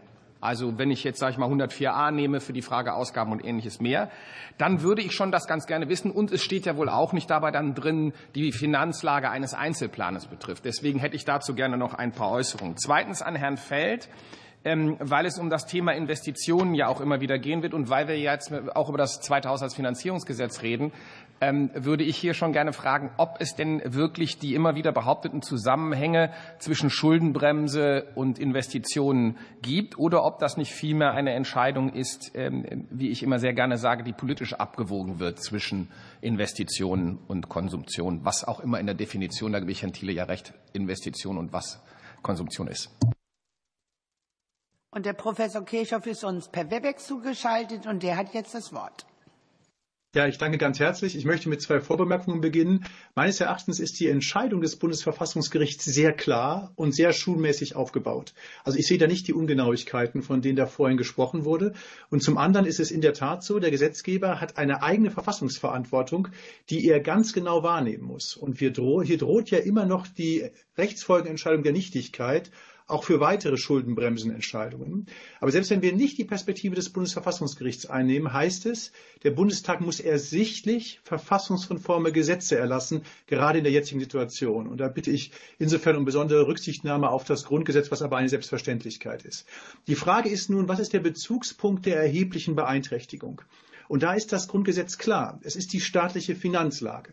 Und Sie fragen zu Recht, was ist denn damit staatlich gemeint? Wir unterscheiden in Artikel 109, der regelt die ähm, Schuldenbremse des Bundes und der Länder. Und die Länderschuldenbremsen sind dann in den einzelnen Bundesverfassungen, also Länderverfassungen konkretisiert. Und wir haben den 115, der regelt die Schuldenbremse des Bundes. Und deshalb ist da auf jeden Fall schon mal ein Indiz, dass die staatliche Finanzlage des Bundes gemeint ist. Aber selbst wenn man auf den Gesamtstaat abschaut, ist es ersichtlich nicht so, dass es um einzelne Haushaltsposten gehen kann. Ja? Und um es nochmal konkret fürs Ahrtal zu sagen, wir sprechen hier von 0,6 Prozent des Bundeshaushaltes. Das könnten wir jetzt prozentual auf die Gesamtsteuereinnahmen des Staates, auf das gesamte Finanzvolumen des Bundes umrechnen. Es ist marginal. Wir haben im Finanzverfassungsrecht eine Grenze, Erheblichkeitsgrenze, die ist üblich von 10 Prozent. Die wird deutlich unterschritten. Und dann haben wir eine Marginalgrenze von einem Prozent, die wird auch unterschritten. Also wenn wir da jetzt anfangen zu lavieren, dann interpretieren wir die Verfassungsvoraussetzungen weg und das dürfen wir nicht. Eine Ergänzung. Wir müssen, und das wird manchmal vergessen, wenn gesagt wird, Schulden seien ein angemessenes Instrument, um den Staat zu finanzieren. Da wird manchmal behauptet, man muss Schulden in der, der, öffentlichen Hand nicht zurückzahlen. Der Jurist versteht das nicht, weil er weiß, dass ein Darlehen keine Schenkung mit Zinspflicht ist. Aber das Grundgesetz ist hier ganz klar. In nahezu allen Fällen, nicht in allen, in nahezu allen Fällen, nicht bei 0,35 Prozent, müssen wir in angemessener Zeit zurückzahlen. Aber was ist die angemessene Rückzahlungszeit von einem Darlehen von einem Prozent? Das ist ja sofort. Ja? Aber deshalb zeigt auch die Rückzahlungspflicht, dass wir es so nicht machen können. Letzter Satz, überjährige Situationen, da sagt das Bundesverfassungsgericht ganz klar, der Entscheidungsraum verengt sich, die Darlegungslasten erhöhen sich und die Jährlichkeit ist strikt einzuhalten. Das ist strikt einzuhalten. Der Gesetzgeber hat eine, einen Entscheidungsraum, aber dieser Entscheidungsraum entbindet von der Verfassungspflicht nicht. Das heißt, wenn ich etwas strikt einhalten muss, muss ich es auch einhalten. Und da, bleiben, da bleibt es dabei, dass Bagatellkredite nicht aufgenommen werden dürfen. Herr Feld, entschuldigen Sie, aber ich war jetzt zum ersten Mal dran. Insofern verzeihen Sie, dass ich zu lang gesprochen habe. Diese Entschuldigung äh, gilt sicherlich Ihnen, Professor Feld, aber Sie haben jetzt das Wort.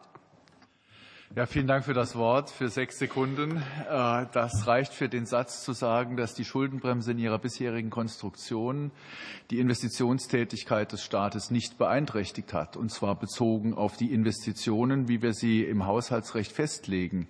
Die Investitionen des Gesamtstaates sind seit Einführung der Schuldenbremse moderat angestiegen, und zwar in Prozent des Bruttoinlandsprodukts in einer langen Phase mit gutem Wirtschaftswachstum, während die Rückgänge in der Investitionstätigkeit vor allem allen Dingen in den vielen Jahren zuvor festzustellen waren, in denen sich Bund, Länder und Gemeinden in Höhe ihrer Investitionen verschulden durften. Die Gemeinden dürfen das weiterhin. Ähm, äh, sie sind durch die Schuldenbremse nicht erfasst. Bund und Länder haben ihre Investitionen äh, angehoben. Und insofern äh, sieht man bisher den sogenannten, diese sogenannte Investitionsverzerrung nicht. Über was wir aktuell diskutieren, sind eben auch nicht Investitionen, sondern Subventionen an die deutsche Wirtschaft. Der Großteil des KTF ist genauso ausgestattet. Vielen Dank. Und jetzt folgt unsere Kollegin Frau Schilke-Ziesing und die ist per Webex zugeschaltet. und hat jetzt das Wort. Ja, schönen guten Tag. Meine Frage geht an Professor Söllner. Ähm, ganz anderes Thema, aber wir haben ja hier heute so einen Mischwarenladen. Ähm, zu Corona-Zeiten musste die Bundesagentur für Arbeit ihre erheblichen Rücklagen innerhalb kürzester Zeit aufbrauchen. Zusätzliche benötigte Gelder wurden vom BMAS zunächst als Darlehen gewährt, die dann in Zuschüsse umgewandelt wurden. Jetzt differenziert das BMAS diese Gelder in Leistungen und in Erstattung von SV-Beiträgen. Äh, und fordert insgesamt 5,2 Milliarden Euro zurück. Wie ist Ihre Rechtsauffassung? Kann man Bedingungen für die Gewährung von Zuschüssen rückwirkend ändern und daraufhin dann Zuschüsse in beträchtlichem Maße zurückfordern? Ähm, und während Corona wurden Notlagenkredite aufgenommen, mit denen auch die Zuschüsse an die BA finanziert wurden. Wenn jetzt diese Gelder zurückgefordert werden und in den allgemeinen Haushalt fließen, ist es dann nicht eine Zweckentfremdung von Notlagenkrediten und auch von Beiträgen? Danke. Sie haben das Wort, Professor Söllner, per Webex. Ja, vielen Dank für die Frage. Ähm, also zunächst mal muss man natürlich sagen, dass auf Ebene des Gesamtstaates diese Rückzahlung der Mittel äh, an den Bund äh, keine Auswirkungen hat. Das ist, wenn man so sagen will, nur ein äh, Verschiebebahnhof. Die Rücklagen der Bundesagentur sinken natürlich und dementsprechend würde das Risiko des Bundes steigen in der Zukunft dass er Defizite, mögliche Defizite ausgleichen muss. Das heißt, eine Haushaltsentlastung jetzt wird erkauft durch ein späteres Haushaltsrisiko. Ähm, ich sehe das ähnlich wie Sie problematisch. Also es handelt sich um einen Zuschuss, äh, der im Rahmen der Corona-Krise an die Bundesagentur gewährt wurde und kein Darlehen. Von daher als Nicht-Jurist würde ich sagen, ein bisschen komisch, dass das jetzt zurückgefordert wird, ein Zuschuss. Ähm, Im Übrigen äh, kann man da, ähm, ja, ich sage mal, verfassungsrechtliche Bedenken äh, anmelden äh, aus zweierlei Gesichtspunkten heraus. Zum einen ist es so, das haben Sie erwähnt, ähm, diese Zuschüsse an die äh, Bundesagentur für Arbeit äh, wurden ja aus den Corona-Notlagenkrediten finanziert ähm, und dienten zur Bezahlung des ausgedehnten oder des verlängerten Kurzarbeitergeldes. Und wenn man jetzt genau diese Mittel äh, wieder zurücküberweisen würde, dann äh, würde es sich tatsächlich aus meiner Sicht um eine Zweckentfremdung von Notlagenkrediten äh, handeln. Jetzt könnte man natürlich auch hergehen und sagen, naja, die Zuordnung zwischen dem Zuschuss und dem Corona-Notlagenkredit, ist jetzt nicht eindeutig möglich. Und selbst wenn die möglich wäre, diese Mittel sind jetzt schon verausgabt. Das sind, sage ich mal, ähm, ganz normale Rücklagen der Bundesagentur, die jetzt äh, ausgezahlt werden an den Bund. Ähm, ja, wenn das der Fall ist, dann äh, handelt es sich natürlich um von der Bundesagentur selber gebildete Rücklagen. Äh, das heißt, es handelt sich um Beitragsmittel, mit, mit anderen Worten um Mittel, die von den Beitragszahlern erbracht worden sind. Diese Mittel sind zweckgebunden und die können nicht beliebig für irgendwelche allgemeinen Haushaltszwecke verwendet werden, wie das jetzt offensichtlich äh, der Bund vorhat. Und soweit ich weiß, gibt es auch dazu einschlägige Beschlüsse des Bundesverfassungsgerichts aus den Jahren 2005 und 2018, also dass ich also auch aus diesem Gesichtspunkt, aus dem zweiten Gesichtspunkt, äh, dieses Vorgehen äh, ja für rechtlich eher problematisch äh, halten würde. Dankeschön. Vielen Dank. Und es schließt sich an äh, die Kollegin Gesine Lütsch. Viktor Perli. Viktor, du hast das Wort. Vielen Dank, Frau Vorsitzende, meine Damen und Herren. Es ist noch nicht so deutlich gesagt worden, aber Deutschland ist in einer dramatischen Rezession. Wir haben eine dramatische Wirtschaftskrise. Es gibt einen anhaltenden Rückgang der Produktion. Es gibt eine dramatische Vertrauenskrise. Es gibt die höchste Unzufriedenheit mit einer Bundesregierung äh, seit langer Zeit, vielleicht generell. Und es gibt nichts Besseres, was jetzt hier vorgelegt wird, als ein Kürzungshaushalt ähm, und auch Sozialkürzungen die vorgelegt werden. Deswegen möchte ich die erste Frage an Herrn Professor Thiele richten. Ähm, Sie haben rechtliche Bedenken gegen Sozialkürzungen äh, dargestellt. Äh, könnten Sie dazu etwas hier ausführen, die äh, rechtlichen Bedenken gegen den Entwurf der Bundesregierung? Ähm, zweitens ähm, ist überhaupt nicht in den Blick genommen worden die Einnahmeseite.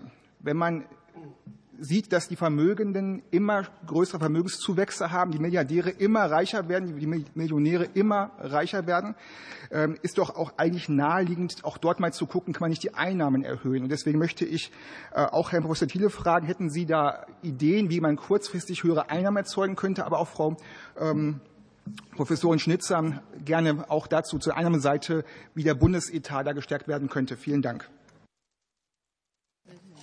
Vielen Dank. Und äh, das Wort hat jetzt zur Antwort. Weiß ich nicht. Wer war das? Wie? Professor Thiele, Sie haben das Wort. Ja, vielen Dank. Ähm, ja, tatsächlich ein ganz anderes Thema und es geht um die ähm, potenzielle vollständige Kürzung des, Regelbeitrag, äh, des Regelbezugs äh, im, im neuen Bürgergeld, das jetzt vorgesehen ist ähm, in diesem Entwurf, das unter bestimmten Voraussetzungen, nämlich dann äh, unter anderem, wenn also bereits in dem Jahr ein ähm, Abzug erfolgt ist aufgrund Pflichtverletzung, dann kann, wenn eine zumutbare, so heißt es, ähm, Arbeit abgelehnt wird, der Regelbezug für insgesamt bis zu zwei Monate, also da haben wir eine Gesamtzahl, die da festgelegt ist, vollständig entzogen werden. Wir reden also vom Regelbezug, wir reden nicht von Wohn- und Heizungskosten. Die werden also weitergeführt. Das Bundesverfassungsgericht hat in seinem Urteil, ähm, das sich damit beschäftigt hat, diese vollständige Kürzung ähm, als prinzipiell denkbar angesehen. Äh, insofern bestehen äh, gegen diese ähm, letztlich politisch zu entscheidende Maßnahme äh, keine fundamentalen Bedenken. Ja, es geht, dass man den Regelbezug vollständig entzieht, wenn bestimmte Pflichtverletzungen vorliegen. Aber, und jetzt kommt sozusagen mein Aber, zwei Aspekte. Das erste ist, dass das Bundesverfassungsgericht in dieser Randnummer, um die es hier geht, ähm, davon spricht, dass ein solcher vollständiger Entzug nur in Betracht kommt, wenn eine existenzsichernde und zumutbare Arbeit abgelehnt wird, weil, so das Verfassungsgericht weiter, sich dann die Situation ergibt, dass sich der Betroffene oder die Betroffene in einer Situation befindet, so als wäre sie von Anfang an nicht bedürftig gewesen. Ja, also weil sie dann eben eine Vollzeitstelle äh, angeboten bekommt und die hätte sie auch ergreifen äh, können. Dieses Existenzsichern, was es genau bedeutet, darüber kann man sich wieder streiten, das fehlt im Gesetzentwurf. Es wird nur von der Zumutbarkeit gesprochen. Das Bundesverfassungsgericht spricht aber mehrfach von der existenzsichernden und zumutbaren im Sinne des Paragraphen 10 SGB II Arbeit, die angeboten werden muss, sodass ich davon ausgehe, dass diese, dieses Wort jedenfalls eine Bedeutung hat äh, und einen Inhalt. Und dieser wird eben im aktuellen Gesetzentwurf nicht gespiegelt, würde damit zugleich dazu führen, dass also ein, ähm, äh, eine Reduktion auf Null noch unter sehr viel engeren Voraussetzungen wahrscheinlich nur möglich ist. Vielen Dank und für den zweiten Teil gebe ich an Frau Schnitzer. Ja, dann zu Ihrer Frage nach einnahmenseitigen Möglichkeiten, um die Haushaltslage zu verbessern. Wir haben im Sachverständigenrat in unserem vorletzten Jahresgutachten im Zusammenhang mit den um, Gaspreisbremsen, Strompreisbremsen darüber geschrieben.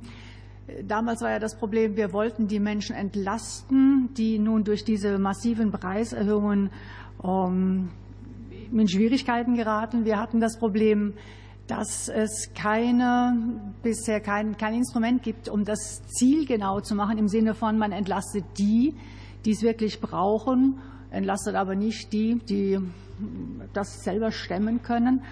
Und weil es dieses Instrument nicht gibt, wurden alle entlastet. Wir wissen, dass das also in dem Zeitpunkt nicht anders möglich war. Wir haben deswegen damals aber vorgeschlagen, darüber nachzudenken, ob man nicht dann für eine bestimmte Zeit, nämlich so lange wie diese Entlastung für alle stattfindet, nicht die temporär belastet, die es eigentlich nicht nötig haben. Und das war beispielsweise eben der Vorschlag, einen Energiesoli einzuführen für eine begrenzte Zeit für die, die es nicht brauchen. Wir müssen uns einfach an der Stelle im Klaren sein, die Krise belastet uns insgesamt. Die Ärmsten können das nicht selber stemmen. Die Reicheren können das schon. Das war unser Vorschlag, wie man damit hätte umgehen können.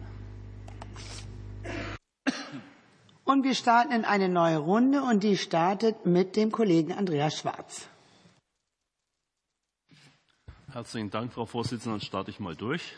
Ich habe zwei, äh, eine Frage äh, an Professor Thiele und Professor Steinbach. Und zwar geht es hier speziell äh, um die Entwicklung in der Ukraine. Die kann man ja nicht seriös und präzise prognostizieren. Das Gleiche gilt natürlich auch für die militärischen Entwicklungen in, in Sachen Unterstützung der westlichen Partner. Man muss nur an das Szenario denken, was passiert in Amerika jetzt im Wahlkampf und nach der Wahl. Meine Frage, würde der Angriffskrieg auf die Ukraine mit seinen fortwirkenden Auswirkungen auf den Bundeshaushalt und die nicht kalkulierbaren externen Risiken die Voraussetzung für einen Beschluss nach Artikel 115 Grundgesetz erfüllen?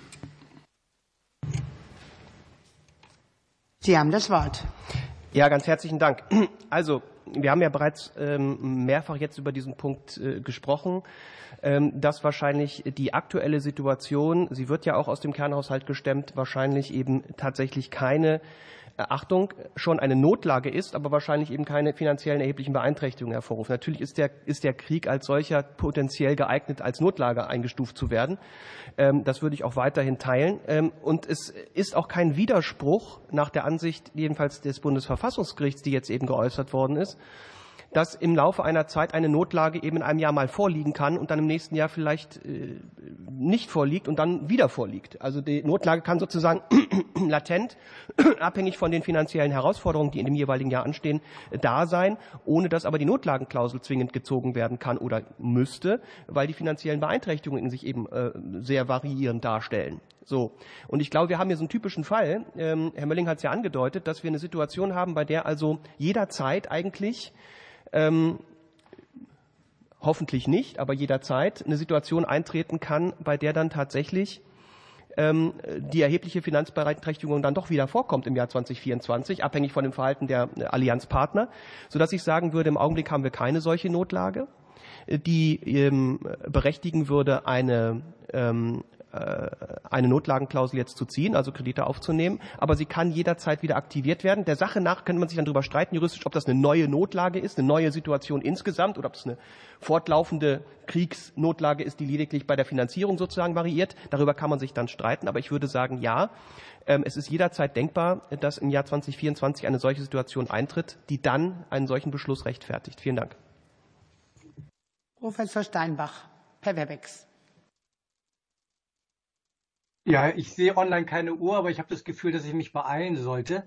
Ähm, wir sollten die Tatbestandsmerkmale sicherlich unterscheiden. Und der Angriffskrieg ist ein unvorhergesehenes Ereignis im Sinne der Vorschrift und die daraus resultierenden humanitären, militärischen und finanziellen Leistungen sind zumindest geeignet, äh, die Finanzlage äh, zu beeinträchtigen. Ich habe allerdings ein Problem mit diesem politischen Herumlavieren, dass man die Notlage vielleicht äh, in der Zukunft erklären wird. Und das widerstrebt dem Geist der, der Notsituationsvorschrift. Und da gebe ich Herrn Hennecke äh, recht, der das eingangs betont hat, dass es um die Bewältigung unvorhersehbarer oder plötzlich auftretender Finanzbedarfe geht. Und wir wissen doch heute schon, dass die zukünftigen Finanzbedarfe auftreten werden. Insofern wird sich da sicherlich der Begründungsaufwand in der Zukunft äh, verschärfen, dass gezeigt werden müsste, inwieweit die Zukunft, in der Zukunft auftretende Ereignisse ein plötzliches Ereignis sind. Und, und vor diesem Hintergrund der Vorhersehbarkeit, dass wir neue Finanzbedarfe haben, äh, äh, heute äh, ergibt sich für mich daraus, dass der Gesetzgeber sequenziell vorgehen sollte, dass er äh, heute erklärt oder im ersten Schritt erklärt, dass er davon ausgeht, dass zumindest ein Notlagengrund das erste Tatbestandsmerkmal äh, vorliegt und dass er erst im zweiten Schritt, dann zukünftig ähm, die Beeinträchtigung der Finanzlage dadurch äh, äh, begründet, dass er sozusagen sequenziell vorgeht und die Beeinträchtigung der Finanzlage erst im zweiten Schritt feststellt. Ich möchte als letzten Satz, wenn Sie erlauben, den Fokus hier aber auf Europa legen. Die Sicherheit, die militärische Sicherheit ist ein europäisches öffentliches Gut und eigentlich ist eine deutsche Notlage nicht der richtige Ansatzpunkt, sondern wenn dann eine europäische äh, Notlage. Und deshalb sollte man eher darüber nachdenken, wie der europäische EU-Haushalt äh, ertüchtigt werden kann, um die Ausgaben zu leisten, oder als äh, europäische Notlage über eine Kreditfinanzierung auf europäischer Ebene äh, zu sprechen, die dann natürlich innerhalb der engen äh, bundesverfassungsgerichtlich gesetzten äh, Vorgaben zu erfolgen hätte, die das Verfassungsgericht 2022 gesetzt hat. Vielen Dank. Und als nächstes hat das Wort die Kollege Silke Launert, die uns per Webex zugeschaltet ist. Ja, vielen Dank, Frau Vorsitzende. Ich habe zwei Fragen an den Professor Dr. Büttner. Äh, zum einen, die Bundesregierung plant ja einen teilweisen Ausgleich der Finanzierungsbeteiligung des Bundes in den vergangenen Jahren. Wir wissen ja warum, durch die Zahlungen der Bundesagentur für Arbeit in den Jahren 2024 und 2027 auszugleichen, wodurch also quasi aus einem ursprünglichen Zuschuss nachträglich ein Darlehen gemacht wird. Ihrer Stellungnahme nach ist zu entnehmen, dass Sie die Rückführung dieser aus Notlagenkrediten stammenden Gelder in den Bundeshaushalt die mit einer Zweckentfremdung einhergeht, als verfassungsrechtlich zweifelhaft einstufen. Können Sie dies bitte noch mal präzisieren, insbesondere im Blick darauf, dass nun Beitragsgelder zum Stopfen von Haushaltslöchern verwendet werden sollen? Und die zweite Frage, das Bundesverfassungsgericht hat in seinem Urteil vom November diesen Jahr, äh, letzten Jahres ja bestätigt, dass im Hinblick auf die Schuldenbremse die Einheit von Kernhaushalt und unselbstständigen Sondervermögen gilt. Demnach sind Defizite in den Sondervermögen in dem Jahr, für das die Ausgaben geplant sind, zur Nettokreditaufnahme des Bundes hinzuzurechnen. Die Bundesregierung hält jedoch weiterhin an der mit dem zweiten Nachtragshaushalt 2021 geänderten Buchungsregel fest. Welche verfassungsrechtlichen und auch finanzpolitischen Risiken sehen Sie infolge dieses Vorgehens? Das, war, das waren Fragen an Professor Büttner und Sie haben das Wort. Ja, vielen Dank. Äh, sehr geehrte Damen und Herren, beide Vorgänge, vielen Dank auch für die Frage. Äh, beide Vorgänge sind im Prinzip, äh, gehören zusammen. Deswegen lassen Sie mich vorweg sagen, dass ich denke, die zentrale Lektion aus dem zweiten Nachtragshaushalt, der gescheitert ist an den Regeln der Verfassung, ist doch, dass die Finanzpolitik nur dann nachhaltig und verlässlich betrieben werden kann, wenn sie sich innerhalb der Regeln der Verfassung bewegen. Und ich glaube, jetzt muss die Regierung zeigen, sagen, auch bevor sie an Fragen geht, die äh, Schuldenregel zu reformieren, dass sie es schafft, sich innerhalb den Regeln der Institution sachgerecht zu bewegen. Und beide Vorgänge zeigen, dass sie das nicht, äh, äh ja, dass sie immer noch Schwierigkeiten hat, das zu tun. Der erste Vorgang, was die Bundesagentur für Arbeit angeht, hier hat man, wie Herr Söllner ausgeführt hat, ja bereits in der Corona-Krise Mittel hineingegeben. Das war zu der damaligen Zeit äh, sachgerecht. Äh, die ähm, Problematik war eben, dass die Rücklage der BA, wie das Finanzministerium selber äh, in seinem Finanzbericht 2024 schreibt, komplett aufgebraucht wurde. Und man hat dann mit den Zuweisungen, die man gegeben hat, am Ende sind es Zuschüsse gewesen von 24 Milliarden, fast sozusagen diesen Schaden repariert. Jetzt will man Geld zurückfordern. Das ist erstmal institutionell ein Problem. Die Sozialversicherungen haben eigene Haushalte. Haushalte aus bestimmten Gründen, äh, damit eben äh, die äh, Ansprüche der Beitragszahlenden nicht zum Gegenstand politischer Auseinandersetzung werden und sozusagen eine klare Zweckbindung vorliegt. Wenn die Mittel jetzt zurückübertragen werden, werden hier diese wichtigen institutionellen Grenzen zwischen Sozialversicherung und Bundeshaushalt aufge, aufgebrochen. Aber die Thematik ist tiefer. Da muss ich mich auch Herrn Söllner recht geben, denn tatsächlich sind die damaligen Kredite ja aus Notlagenkrediten gewährt worden. Und wenn man die jetzt äh, zurück überträgt, weil man sagt, braucht man jetzt doch nicht, Krise war nicht so schlimm bei der BA, ein Teil soll die selber zahlen, weil das nur ein Teil ist sozusagen versicherungsfremd, man holt sich das Geld zurück und gibt das jetzt für andere Zwecke aus, hat man wieder denselben Sachverhalt eigentlich wie beim Klima- und Transformationsfonds, dass man eben äh, die Mittel jetzt für einen anderen Zweck äh, verwendet. Man tut tut also gleichsam so, als würde das Hin- und Herübertragen von Mitteln die Finanzierung dieser Mittel herauswaschen, ja, dass man sie dann für andere Zwecke verwenden kann. Ich halte das für äh, außerordentlich problematisch, aber mich stört eben auch, äh, dass man äh, nicht zeigt, wie man sich innerhalb der Regeln der Institution bewegen kann. Und der zweite, ich denke, es hat verfassungsrechtlich dann entsprechend Risiken. Ähm, der zweite Sachverhalt ist eigentlich ähnlich. Man hatte die Regelung zur Verbuchung der Defizite geändert um das zweite Nachtragshaushaltsgesetz überhaupt nutzbar zu machen und diese Kredite in der Zukunft außerhalb der Schuldenbremse benutzen zu können. Damit hat man die Schuldenbremse an einer entscheidenden Stelle ausgehöhlt, nämlich sie soll ja auch dazu dienen, äh, die Einhaltung der europäischen Fiskalregeln auf deutscher Ebene abzusichern. Und in den europäischen Fiskalregeln werden diese Defizite in sämtlichen Extrahaushalten selbstverständlich mitgerechnet. Äh, insofern muss für die Zukunft doch ganz klar gelten, dass die Schuldenbremse zu der alten Buchung zurückgeht. Nur so wird man es schaffen, die europäischen Regeln abzusichern. Und wenn die dann reformiert werden sollen, dann kann man vielleicht auch in Deutschland äh, nachjustieren. Aber auch hier äh, liegen ganz klar verfassungsrechtliche Risiken äh, da. Denn wie Sie gefragt haben und richtig festgestellt haben, hat das Verfassungsgericht ganz klar gesagt, dass eine Einheit gilt zwischen dem Kernhaushalt und den unselbstständigen Sondervermögen und dass das nicht geheilt werden kann durch Zuführung, die ich halt und, und durch, durch Buchungsregelungen, die ich dort wähle. Es kommt auf die Kassenwirksamkeit an. Das hat der Bundesrechnungshof in aller Deutlichkeit gesagt. Und ich, ich kann dem Parlament nur empfehlen, diese Regeln jetzt ernst zu nehmen und zu zeigen, dass man diese Regeln auch befolgen will und abgesehen von den Risiken, die wirklich die politischen Risiken jetzt noch mal weiter vergrößern, wenn man es nicht schafft, einen wirklich verfassungsgerechten Haushalt vorzulegen. Vielen Dank. Vielen Dank. Und Jamila Schäfer setzt fort. Ja, vielen Dank, Frau Vorsitzende. Herr Mölling hat ja eben dankenswerterweise ähm, in seiner Stellungnahme auch schriftlich äh, darauf hingewiesen, dass eine vorausschauende und langfristige Handlungsfähigkeit ähm, in der Haushaltspolitik auch sicherheitspolitische Relevanz hat. Deswegen würde ich gerne Frau Schnitzer noch mal die Gelegenheit geben, ähm, mit mehr Zeit jetzt auf die Möglichkeiten einer Schuldenbremsenreform einzugehen, vor allem im Hinblick auf Handlungsfähigkeit und Investitionen. Vielleicht können Sie da einfach noch mal ausführen, was Sie für notwendig oder möglich halten. Danke. Frau Professor Schnitzer. Ja, ganz herzlichen Dank. Da will ich den Faden jetzt noch mal aufgreifen und ähm, tatsächlich auch noch mal etwas grundsätzlicher einsteigen. Herr Thiele hatte ja vorhin auch schon versucht zu ähm, erläutern, warum wollten wir diese Schuldenbremse haben? Warum stehen wir eigentlich auch alle, vermutlich mal so wie wir hier sitzen, grundsätzlich dahinter? Ähm, der Punkt ist, äh, dass die Schuldenbremse sollte politökonomische Probleme adressieren. Das ist jetzt Wissenschaftsjargon. Lassen Sie mich das konkretisieren.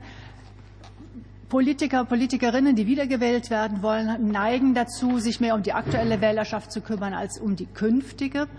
Das bedeutet, dass man ähm, eben dazu neigt, Ausgaben jetzt Kredit zu finanzieren, um dann zukünftige Wählerschaften das äh, mit ihren Steuern finanzieren zu lassen. Dieses Problem wird durch die Schuldenbremse adressiert, erfolgreich adressiert. Es gibt aber noch ein zweites Problem, nämlich wofür gibt man das Geld aus? Und auch da haben wir das politökonomische Problem, dass man eben tendenziell dazu neigt, etwas für jemanden auszugeben, der aktuell Wählerschaft ist. Und das führt eben dazu, dass man eher an konsumtive Ausgaben denkt und nicht so sehr an Investitionen, die dann in der Zukunft äh, erst der Wählerschaft zugutekommen oder jedenfalls denen auch noch zugutekommen. Und dieses zweite politökonomische Problem, das wird durch die Schuldenbremse nicht adressiert. Ja, es stimmt, man hat jetzt den Ausgabenspielraum verkleinert oder beschränkt aber man hat nicht gleichzeitig dafür gesorgt, dass es eben auch eine Priorisierung von Investitionen gibt. Es gibt aber sehr wohl eine Priorisierung von konsumtiven Ausgaben, allein schon durch die Gesetzgebung. Wir sind verpflichtet, Existenzminimum zu sichern, Bürgergeld, wir haben Rentenverpflichtungen, Rentenbescheide, da gibt es gewisse Verpflichtungen. Also hier haben wir ganz massive Verpflichtungen. Das ist dann dementsprechend immer der konsumtive Vorrang. Und das führt uns dann genau in die Bredouille, dass wir, wenn es eine Notlage gibt und wir auf einmal sehr schnell, sehr plötzlich sparen müssen, wie wir ja aktuell gerade müssen, dass wir eben nicht sagen können, jetzt streichen wir mal das Bürgergeld. Das können wir gar nicht. Das ist ja Existenzminimumssicherung. Das ist ja verfassungsrechtlich ähm, vorgesehen und, und gesichert. Wir können auch nicht einfach mal die Renten kürzen. Die Menschen haben Rentenbescheide, die sind ja äh, abgesichert die haben Vertrauensschutz. Ähm, wir sehen ja auch, wie schwierig es ist, jetzt mal gerade eben schnell ähm, Dieselsubventionen zu streichen, weil dann die Bauern sagen, haben wir ja nicht ahnen können, warum soll uns das jetzt betreffen. Also allein schon die Vorherschaubarkeit ist ja dann an der Stelle wirklich schwierig. Das heißt, woran kürzt man dann typischerweise, ich will das jetzt nicht auf diesen Haushalt beziehen, sondern woran kürzt man typischerweise an den Investitionen, die man dann halt mal eben schnell verschiebt.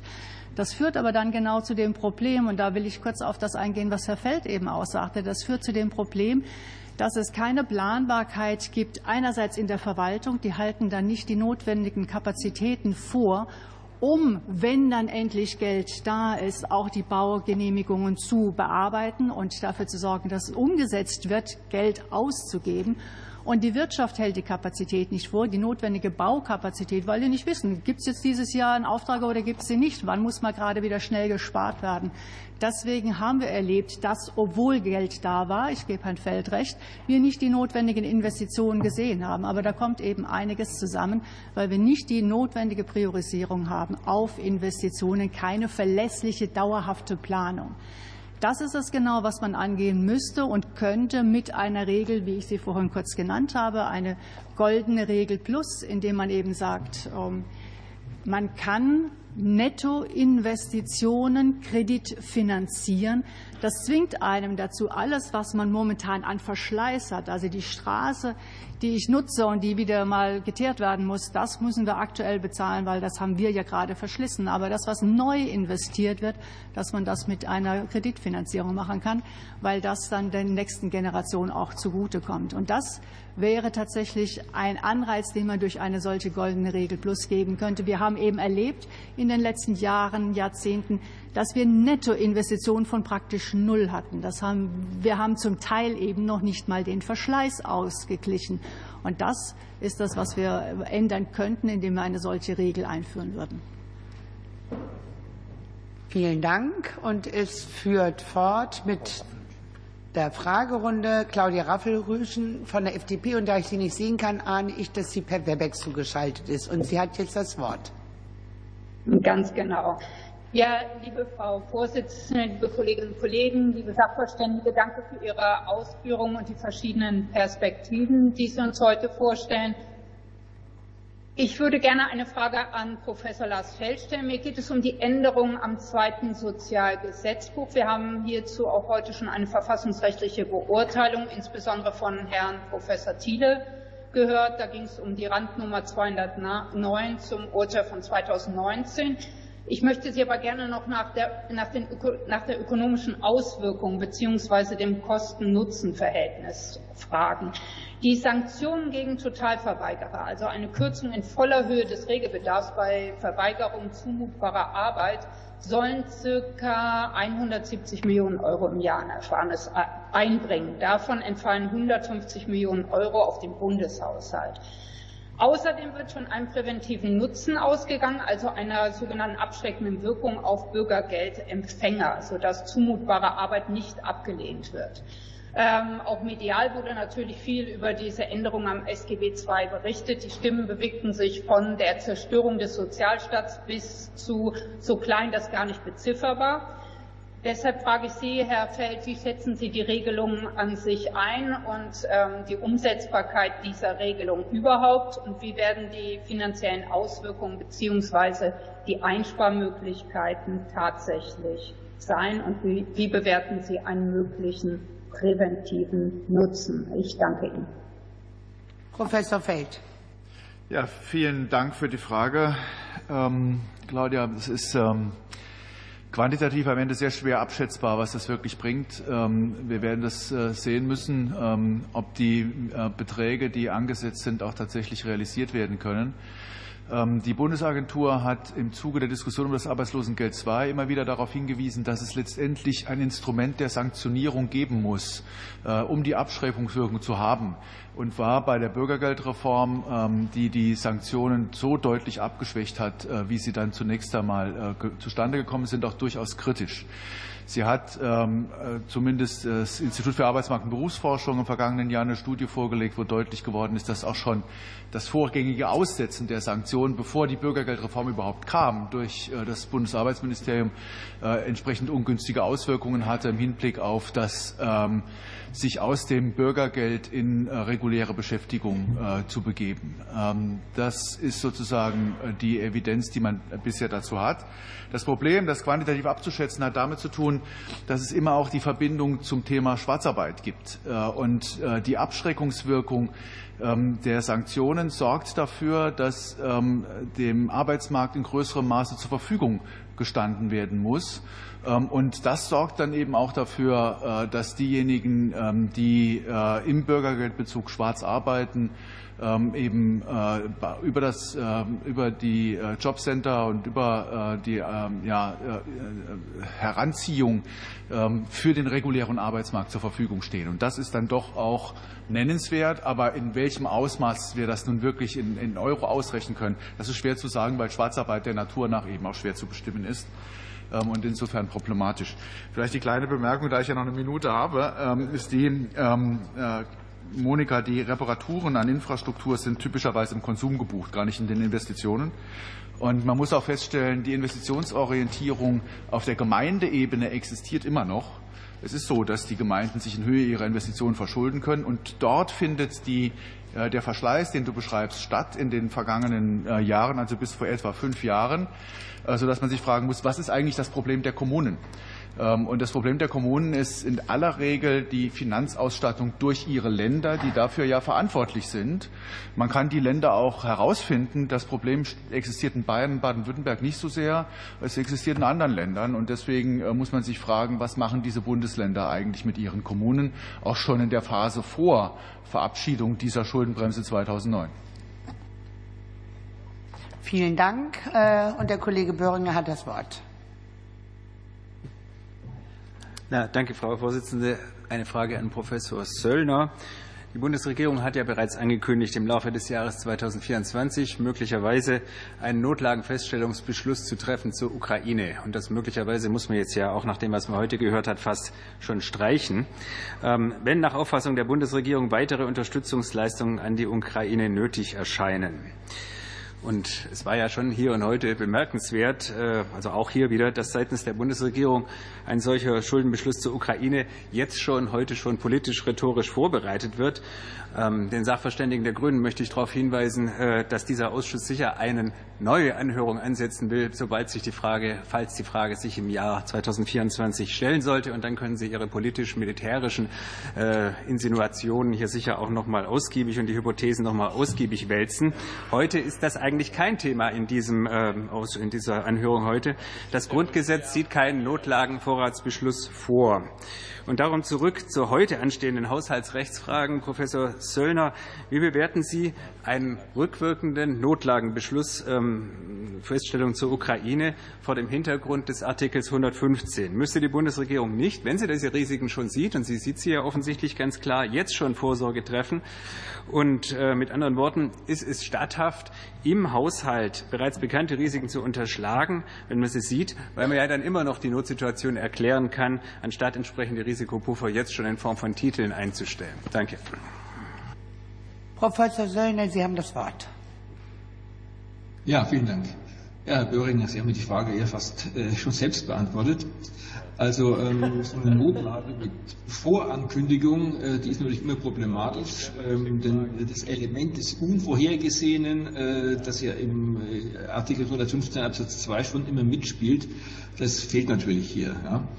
Ähm, es gibt im Fall der Ukraine-Krise keinen Überraschungsmoment mehr. Ähm, das Volumen, äh, das wir sehen, um das es geht, ist zwar deutlich höher als im Fall der Ahrtal-Krise oder der Ahrtal-Katastrophe, sodass man da wahrscheinlich schon von einer wesentlichen Beeinträchtigung der Haushaltslage ausgehen könnte.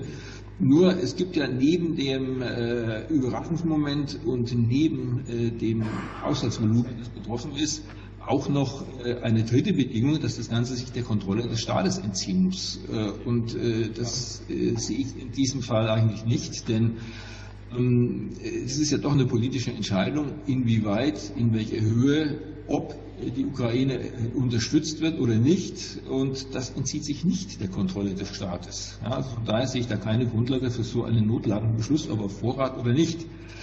Ähm, was Sie richtig sagen ist, äh, was passiert, was wird gemacht oder was soll gemacht werden. Ähm, man äh, hat bekannte oder absehbare Risiken äh, für den Haushalt und anstatt Vorsorge für diese Risiken zu treffen, was macht man? Man ignoriert diese Risiken in der Absicht, dann später immer noch eine Notlage erklären zu können und dementsprechend dann die, die Ausgaben durch Kredite finanzieren zu können. Also aus meiner Sicht äh, sieht eine nachhaltige und äh, solide Haushaltspolitik, äh, sieht eine nachhaltige und solide Finanzplanung anders aus. Vielen Dank. Vielen Dank. Und das Wort hat Gesine Lütsch. Ja, vielen Dank, Frau Vorsitzende, meine Damen und Herren. Ich habe zwei Fragen. Die erste geht an äh, Frau Schnitzer. Müsste im Rahmen der Reform der Schuldenbremse auch der Investitionsbegriff neu gefasst werden? Das ist die erste Frage. Und die zweite Frage geht an Herrn Thiele. Äh, Im Zusammenhang mit dem Haushaltsfinanzierungsgesetz wird ja auch in bestehende oder auf bestehende Gesetzgebung reagiert. Man hat ja äh, im Zuge der Heizungswende die, äh, den Kommunen die kommunale Wärmeplanung quasi auferlegt als Aufgabe. Und nun sind die 100 Millionen Euro, die dafür vorgesehen waren als Förderung, gestrichen worden. Ist das aus Ihrer Sicht rechtlich haltbar? Vielen Dank. Professor Schnitzer, legen Sie los. Ja, ganz herzlichen Dank. Ähm, in der Tat hat ja genau dieser Investitionsbegriff ähm, für viel Diskussion gesorgt und man hat ja auch deswegen so kritisch über die Schuldenbremse äh, gesprochen, weil man sagte, da wird immer der Begriff missbraucht, dann werden Dinge als Investitionen ähm, bezeichnet, die eigentlich wirklich keine Investition sind. Umgekehrt gibt es Dinge, die eben bisher keine Investition sind, aber die man dringend fördern müsste, wie sowas wie Bildung, was ja eigentlich langfristige Auswirkungen hat, auch wirklich Wachstum fördern kann und trotzdem ist das bisher nicht als Investition bezeichnet und dementsprechend auch nicht ähm, förderfähig gewesen oder äh, kreditfinanzierungsfähig gewesen, auch in der Phase, als die Schuldenbremse noch nicht galt.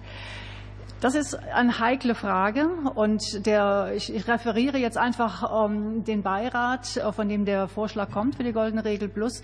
Der nennt das Goldene Regel Plus äh, aus zwei Gründen. Äh, einerseits, weil er eben auf die Nettoinvestitionen hinweisen will, aber das Plus kommt vor allen Dingen daher, dass er vorschlägt, ein unabhängiges Gremium einzusetzen, das, wenn etwas als Investition definiert wird, das überprüft und dann auch verschiedene Mechanismen vorsieht, wie man damit umgeht, wenn dieses Gremium zum Schluss kommt, was die Regierung uns da vorlegt und als Investition verkaufen will. Das sehen wir nicht als Investition. Also da gibt es unterschiedliche Vorschläge, wie man damit umgehen könnte. Aber das wäre eine Möglichkeit, um diesen Begriff tatsächlich dann doch etwas flexibler Hand zu haben und trotzdem Kontrolle darüber zu haben. Das ist die eine Variante. Die andere Variante, die man auch wählen könnte, auch das schlägt der Beirat vor, ist einfach beim aktuellen Begriff zu bleiben. Also so wie äh, volkswirtschaftliche Gesamtrechnung sagt, das ist Investition und das ist keine Investition. Und dann aber eben wirklich vor allen Dingen auf das Netto hinzuweisen. Das heißt, alles, was ähm, äh, nicht über das bisherige Investitionsvolumen hinausgeht, was also nur Erhalt ist in irgendeiner Form, das ist dann nicht kreditwürdig, nur das, was darüber hinausgeht. Und das würde wahrscheinlich einem viel Ärger ersparen und würde trotzdem Spielraum geben. Vielen Dank. Und äh, Herr Thiele. Ja, vielen Dank. Ich muss äh, gestehen, dass ich mit dieser Frage nicht vertieft beschäftigt habe tatsächlich. Ähm, aber äh, was ich sagen kann, ist Folgendes. Ähm, wir reden hier sicherlich von politischen Zusagen. Wir reden hier aber in der Regel nicht von rechtlich wirksamen und erst recht nicht von verfassungsrechtlich zwingenden Zusagen. Das heißt, eine Änderung der äh, solcher, solcher politischer ähm, Verpflichtung ist jederzeit möglich. Ob sie sinnvoll ist oder nicht, ist eine politische Frage am Ende. Ähm, nach dem, was Sie jetzt gesagt haben, würde ich erst mal sagen, dass ich äh, verfassungsrechtlich keine Bedenken hätte, solche Zusagen wie auch immer sie ausgesehen haben, dann äh, hinterher äh, nicht einzuhalten, im Sinne von nicht durch rechtlich verbindliche Regelungen dann zu erfüllen. Ähm, aber ich kann, wie gesagt, im konkreten Fall auch wenig sagen. Danke. Vielen Dank. Und äh, nach Absprache der Obleute soll es eine vierte Runde geben. Mit Blick auf die Uhr kündige ich an, dass ich die Hoffnung habe, dass alle sich vielleicht ein bisschen weniger Zeit nehmen als die vollen fünf Minuten. Ansonsten müssen wir eben überziehen. Äh, und dann würde ich das auch so handhaben. Und äh, jetzt hat das Wort Dennis Rode. Vielen Dank, Frau Vorsitzende. Ich würde mich dann auch auf eine Frage an einen Sachverständigen konzentrieren und würde noch mal, Herr Steinbach, das aufgreifen wollen, was Sie vorhin gesagt haben. Da haben Sie äh, auf die Frage zu der Ukraine ein bisschen kritisiert, dass die Bundesregierung davon spricht, dass man sich vorbehält, im nächsten Jahr den 115er Beschluss zu treffen, es jetzt aber nicht macht. Ähm, wenn ich das Urteil des Verfassungsgerichts lese, sagt ja das Verfassungsgericht ausdrücklich nicht, dass es so etwas wie eine Schadensminderungspflicht gibt, also dass der Gesetzgeber angehalten ist, erstmal Reformen zu machen, bevor er den 115er Beschluss macht. Ähm, ich kann mir aber nicht vorstellen, dass umgekehrt wir jetzt äh, angehalten sind, gleich den 115er Beschluss zu machen, nicht zu gucken, ob man das durch Umschichtung im Laufe des Jahres nicht auch anders hinbekommt. Deshalb wäre meine Frage, sehen Sie, wenn wir jetzt zu Beginn der Haushaltsaufstellung den 115er Beschluss nicht ziehen, und die Tatbestandsvoraussetzungen aber vorliegen, das Recht als verbraucht an, müssten dann erst neue Tatbestände hinzutreten, damit wir das machen könnten? Oder kann äh, der Haushaltsgesetzgeber sagen, wir versuchen es jetzt über Haushaltskonsolidierung. Wenn es im Laufe des Jahres sich abzeichnet, dass es nicht klappt, dann steuert man über das Instrument nach. Professor Steinbach, Sie haben das Wort. Sehr gerne. Vielen Dank für die äh, Frage. Ich glaube, es geht äh, darum, die verfassungsrechtlichen Risiken zu minimieren. Und wir haben eine äh, Norm, deren Telos, deren Ziel es ist, unvorhergesehene Ereignisse, die nicht absehbar sind oder gewesen sind, äh, durch kreditfinanzierte Maßnahmen zu, zu adressieren. Und vor diesem Hintergrund ist natürlich besteht das Risiko, dass man das Argument führt, dass ähm, die zusätzlichen Ausgaben, die jetzt anfallen für die Ukraine, militärischer, finanzieller, humanitärer Art, dass die heute schon voraussehbar sind. Und deshalb ist meine Anregung, diesen, diesen Unterschied zu machen zwischen, den, zwischen dem äh, Notsituationsgrund, der heute schon vorliegt. Und da habe ich im Grunde auch nichts anderes äh, vernommen von den Experten einerseits und andererseits dass die Beeinträchtigung der Finanzlage erst zu einem späteren äh, Zeitpunkt eintritt. Heute glaubt man, diesen Notfallgrund mit dem Kernhaushalt bewältigen zu können. Das heißt, es fehlt am Tatbestandsmerkmal der Beeinträchtigung der Finanzlage. Und dieses Tatbestandsmerkmal tritt möglicherweise erst im Jahresverlauf auf, wenn es weitere finanzielle Belastungen für den Haushalt gibt. Insofern ist diese Trennung eine aus meiner Sicht verfassungsrechtliche Klugheit, keine verfassungsrechtlicher Zwang. Das Recht ist nicht verbraucht, aber der Begründungsaufwand in der Zukunft wird größer sein. Und es wurde ja schon mehrfach angesprochen, dass das Gericht auf der Zeitachse von einem sich zuspitzenden Begründungs- und Darlegungsaufwand äh, spricht. Und diese Zuspitzung wird natürlich auf der Zeitachse äh, noch weiter äh, zunehmen. Vielen Dank. Und ich gebe das Wort äh, Carsten Körber für die Union, der uns offenbar per Webex zugeschaltet ist. Carsten, du hast das Wort. Ja. Vielen Dank, äh, sehr geehrte Frau Vorsitzende. Wir hatten zwar schon das Thema Bürgergeld äh, gestreift, ich würde da aber doch noch mal eine vertiefende Frage stellen wollen. Ähm, die Bundesregierung hat ja den äh, Leistungsentzug auf zwei Monate nun befristet um im Grunde ja drei Ziele zu erreichen. Zum einen den mangelnden Willen zur Arbeitsaufnahme zu sanktionieren, aber auch um Arbeitsmarkteffekte zu erzeugen und natürlich für uns besonders relevant haushalterische Einsparungen darüber zu generieren. Sind aus Ihrer Sicht die dafür vorgeschlagenen Neuregelungen ausreichend und werden damit überhaupt auch alle rechtlich möglich, rechtlichen Möglichkeiten zur Sanktionierung äh, ausgeschöpft. Und äh, diese Frage würde ich stellen wollen an Herrn Professor Hennecke und Herrn Professor Feld. Vielen Dank. Herr Hennecke hat das Wort. Gerne. Herr Feld hat ja schon zum Teil Stellung genommen. Da würde ich mich anschließen an das, was du bisher äh, gesagt hast. In der Sache, Herr Thiele, wir kommen heute irgendwie nicht auf ein Stück. Herr Thiele hat die Regelung für verfassungswidrig gehalten. Ich halte sie für nicht ausreichend. Äh, dazwischen ist eine ziemliche Spannweite. Äh, ich will sagen, warum. Äh, es geht hier im Grunde um eine Verhältnismäßigkeitsabstufung der Regelungen. Das hat, warum die nicht mehr, warum es bisher zu wenig an Fordern gab, hat Herr Feld schon dargelegt. Darauf nehme ich ausdrücklich Bezug. Das Bundesverfassungsgericht hat in der angesprochenen Randnummer den Satz gesagt, anders liegt das folglich, wenn uns solange Leistungsberechtigte es selbst in der Hand haben, durch Aufnahme einer ihnen angebotenen zumutbaren Arbeit in ihre, äh, ihre menschenwürdige Existenz tatsächlich und unmittelbar äh, selbst zu sichern. Das steht in der Stellungnahme von Herrn Thiele.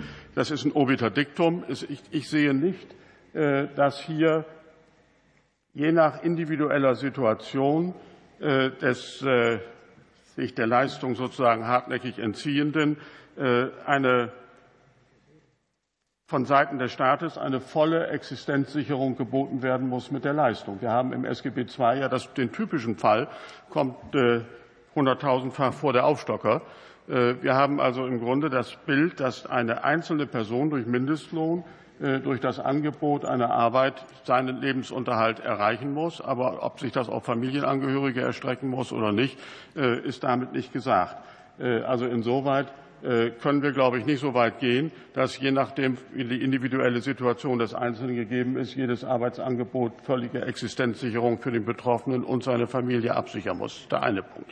Der zweite Punkt ist die Frage, in der gesetzlichen Regelung haben Sie vorgesehen, äh, die Formulierung, äh, dass äh, die, Arbeits die Möglichkeit der Arbeitsaufnahme tatsächlich und unmittelbar bestehen muss und von der die Sanktionierung wieder zu, zu beenden ist, wenn die Möglichkeit der Arbeitsaufnahme nicht mehr besteht.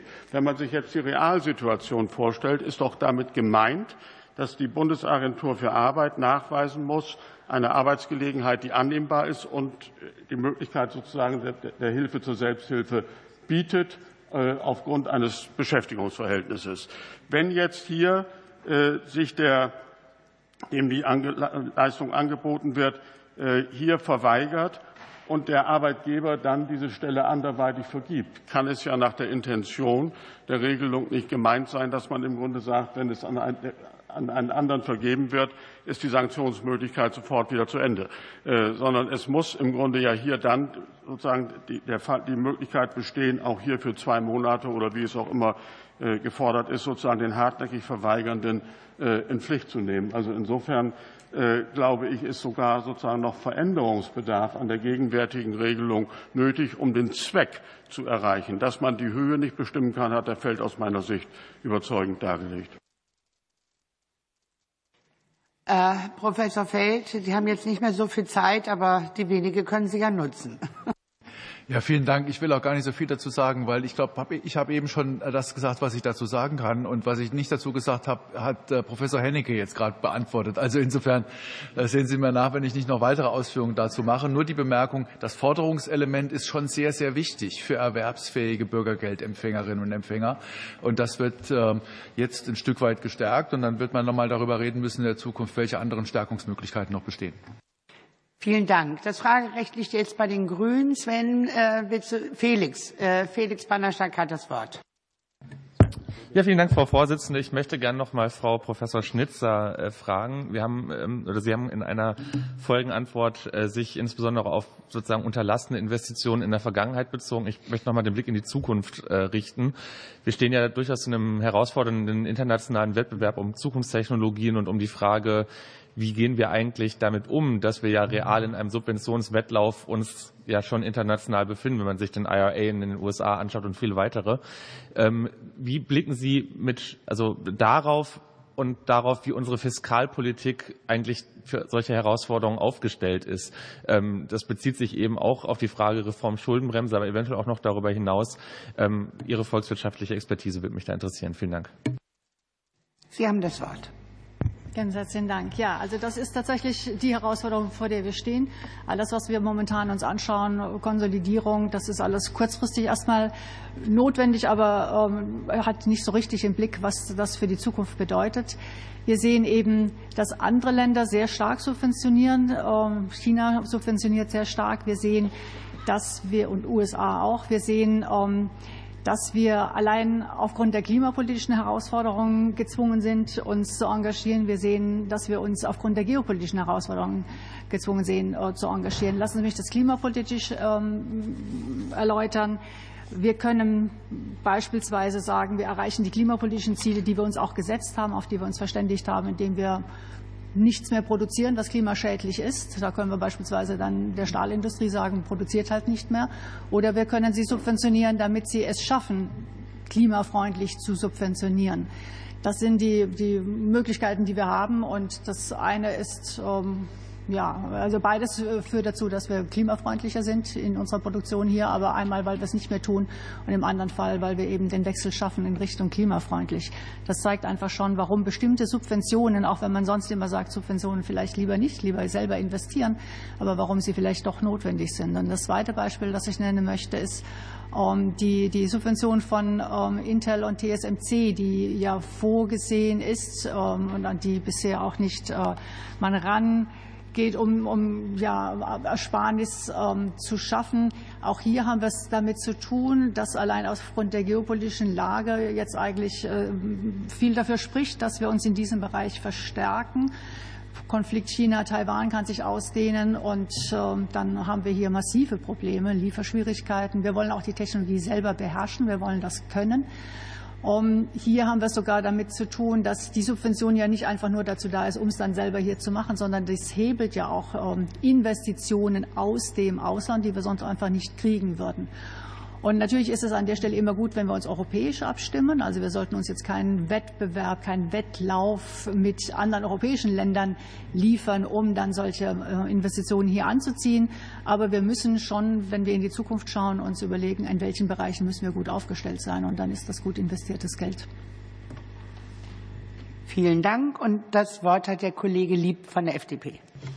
Vielen Dank, Frau Vorsitzende. Ich habe zwei Fragen. Die eine geht an Herrn Professor Kirchhoff, die andere an Herrn Professor Feld. Herr Professor Kirchhoff, ich würde gerne das von Ihnen vorhin schon mal äh, näher ausgearbeitete Thema noch ein bisschen beleuchten, was die Bezugsgrößen anbelangt für die, für die Anwendung der, der, des besonderen Erfordernisses beziehungsweise für die, für die Anwendung der Aussetzung der Schuldenbremse. Und zwar finde ich in der Stellungnahme von Herrn Professor Steinbach äh, den Hinweis auf eine Unterscheidung zwischen den sogenannten disponiblen und den sogenannten freien Mitteln in einem, in einem Haushalt. Da bitte ich Sie um Einschätzung, ob die grundgesetzlichen Regelungen aus Ihrer Sicht heraus an irgendeiner Stelle Anhaltspunkte dafür geben, ob man nach bestimmten Arten der Ausgaben Aufgaben ähm, nach deren Langfristigkeit, Kurzfristigkeit und deren rechtlicher Bindung überhaupt unterscheiden kann oder ob das genau nicht der Fall ist.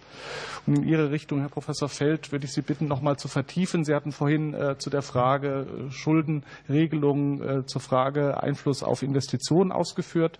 Bitte ich Sie auch vor dem Hintergrund aktuelle empirische Untersuchungen, auch im internationalen Kontext, da noch mal um eine, einige vertiefende Worte. Vielen Dank. Das Wort hat Professor Kirchhoff. Ja, ganz herzlichen Dank. Also das Grundgesetz ist insofern klar, als dass dargestellt wird, es muss die staatliche Finanzlage erheblich beeinträchtigt sein. Und wir haben vorhin diskutiert, ist es nur die staatliche Finanzlage des Bundes oder des Gesamtstaates? Wenn wir den Gesamtstaat nehmen, sind die äh, angeregten Kredite noch viel kleiner und wenn wir den Bundes nehmen, sind sie auch noch viel zu klein. Jetzt zu stückeln und bestimmte Haushaltsposten als maßgeblich für die Gesamtlage finanziell des Staates zu nehmen, das überzeugt nicht, das wird diesem Tatbestandsmerkmal nicht gerecht. Ich halte übrigens auch die Ausführungen des Bundesverfassungsgerichts Bundesgerichts für recht klar. Ich lasse Ihnen genug Zeit, Herr Feld. Ich möchte eine Sache trotzdem noch sagen. Mich wundert es historisch, dass wir jetzt über eine neue Investitionsgrenze nachdenken.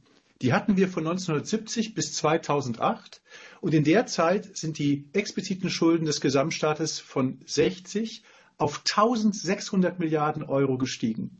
Ich möchte eine Studie zitieren, die belegt, dass sich staatliche Kredite strukturell nicht lohnen.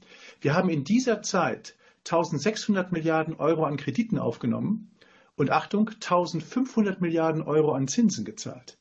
Das heißt, der Staat hat letztlich keine Finanzkraft gewonnen oder nur kaum, uns aber jetzt große Tilgungs- und Zinspflichten überlassen. Der Bund gibt jährlich 40 Milliarden Euro, jedenfalls gegenwärtig, für Zinsen aus. Da muss man schon fragen, warum geben wir das Geld nicht für eine nachhaltige auch Sicherheitspolitik aus? Warum fließt das zum Finanzmarkt? Wir müssen klug unser Geld aufwenden, aber jetzt weitere Lasten der nächsten Generation aufzuladen, das überzeugt nicht. Klimawandel, Demografie, Sicherheit, Abhängigkeit von anderen Staaten. Wir haben der nächsten Generation schon so viel aufgebürdet dann bitte nicht noch mit Krediten weitere Lasten. Ich danke. Professor Feld hat das Wort. Ja, vielen Dank. Ähm, Nochmal zur Schuldenbremse und Investitionen. Ähm, wie ich eben schon sagte, lässt sich bisher für Deutschland keinerlei Evidenz finden, dass die Schuldenbremse die Investitionstätigkeit des Gesamtstaates beeinträchtigt hätte. Wir sehen bei Bund und Ländern, äh, bei den Ländern in der Gesamtheit, äh, dass die äh, Investitionen äh, in Prozent des Bruttoinlandsproduktes, das ist insofern ja auch ähm, eine reale Größe, wenn man so will, ähm, äh, relativ stabil bleiben seit der Wiedervereinigung und in den vergangenen ähm, sieben, acht Jahren sogar leicht angestiegen sind, wohlgemerkt in Prozent des Bruttoinlandsproduktes. Äh, wir sehen bei den Kommunen in der kürzeren Phase ähm, in jüngerer Zeit einen Anstieg und die Rückgänge vor allen Dingen seit der Wiedervereinigung bis 2006, ähm, 2007, äh, also in einer Phase, in der Deutschland eben auch eine ganze Reihe von wirtschaftlich strukturellen Problemen hatte. Ähm, die äh, Problematik auf der kommunalen Ebene wird noch dadurch besonders charakterisiert, dass ja viele Investitionen in Deutschland von ausgelagerten Gesellschaften getätigt werden. Das ist auf der kommunalen Ebene sehr, sehr wichtig. Ähm, fast alle Versorgungsbetriebe sind äh, privatrechtlich geführt, auch wenn sie im Eigentum äh, der Kommune sind. Äh, die werden in diesen Investitionsstatistiken, die typischerweise bemüht werden, gar nicht angerechnet, sondern sie sind den Privat, dem Unternehmenssektor zugerechnet und insofern eben dort verortet. Ähnliches gilt für die Bahn. Wenn wir uns über die Frage der Ertüchtigung des Schienennetzes unterhalten, haben wir eine ähnliche Problematik. Also, wenn man das alles zusammennimmt, sind eigentlich eher die Steuerungsprobleme, die wir wir auf der kommunalen Ebene einerseits und bei einer Reihe von öffentlichen Unternehmen, auch den großen wie der Bahn, äh, sehen, äh, eher verantwortlich dafür, dass bestimmte Infrastrukturen nicht geleistet worden sind. Im internationalen Vergleich sieht man das ähm, ähnlich. Es gibt Studien, die für die Europäische Währungsunion bzw. die Mitgliedstaaten der Währungsunion zeigen, dass es einen negativen Investitionseffekt gibt. Das ist aber auch der dem Stabilitäts- und Wachstumspakt geschuldet. Ähm, bei solchen intelligenteren Schuldenregeln, wie sie Deutschland hat, sehen wir bisher äh, solche Effekte nicht, auch in der Schweiz nicht. Im Gegenteil, die Schweiz hat äh, ein ganz, andere, ganz anderes Ausmaß der Investitionstätigkeit. Noch die letzte Bemerkung dazu. Man muss schon sagen, dass wir im Wesentlichen über Subventionen reden. Natürlich können Subventionen gut investiertes Geld sein, aber sie sind keine Investitionen in dem Sinne, den wir typischerweise für äh, Fiskalregeln oder für das Haushaltsrecht insgesamt vorsehen. Äh, wenn wir das tun würden, würden wir zurückfallen in die Zeit vor 1969, vor der großen Finanzreform, als es um werbende Ausgaben ging. Und das war so unscharf, dass man quasi alles rechtfertigen konnte. Und insofern war man damals schon nicht zufrieden damit. Vielen Dank. Vielen Dank. Äh, und Frau Schielke-Ziesing hat jetzt digital das Wort. Ja, vielen Dank. Meine Frage geht an Professor Thiele. Es geht hier noch einmal um die Sanktionierung von Bürgergeld. Ähm, Herr Professor, Sie setzen sich ja in Ihrer Stellungnahme mit der Sanktionierung von Bürgergeldempfängern auseinander und vergleichen hier die geplanten Maßnahmen mit dem Urteil des Bundesverfassungsgerichts aus 2019. Sie kommen zu dem Schluss, dass die, dass die geplante neue Regelung für einen vollständigen Leistungsentzug dem Urteil des Bundesverfassungsgerichts nicht, gerechtfertigt, äh, nicht gerecht werden und ergänzt werden müssen. Können Sie hier Ihre Einschätzung darlegen? Ähm, äh, auch nochmal eben in Ergänzung zur Meinung von Professor Hennecke war das, glaube ich. Das unterscheidet sich ja doch ein bisschen. Ähm, die Sanktionierung soll auf zwei Monate begrenzt werden. Sie vermissen hier Regelungen zur Kettensanktionierung und schlagen hier maximal vier Monate im Jahr vor. Und können Sie bitte darlegen, wie sich für Sie diese vier Monate ergeben? Danke. Professor Thiele. Ja, herzlichen Dank. Ähm, also tatsächlich haben wir es ja mit einer Situation zu tun, die vorher hochgradig umstritten war, bis das Bundesverfassungsgericht sich dann dazu geäußert hat. Wir haben äh, das Bürgergeld als eine Sozialleistung, die in der Menschenwürde letztlich wurzelt, ähm, das äh, existenzsichernde also menschenwürdige Existenzsicherung, äh, die also äh, letztlich auf Artikel 1 Absatz 1 beruht und deswegen war lange Zeit umstritten, ob überhaupt Kürzungen eigentlich möglich sein sollen und inwieweit sie möglich sein sollen. Das Bundesverfassungsgericht hat diese Fragen nun in diesem Urteil ähm, erstmalig entschieden.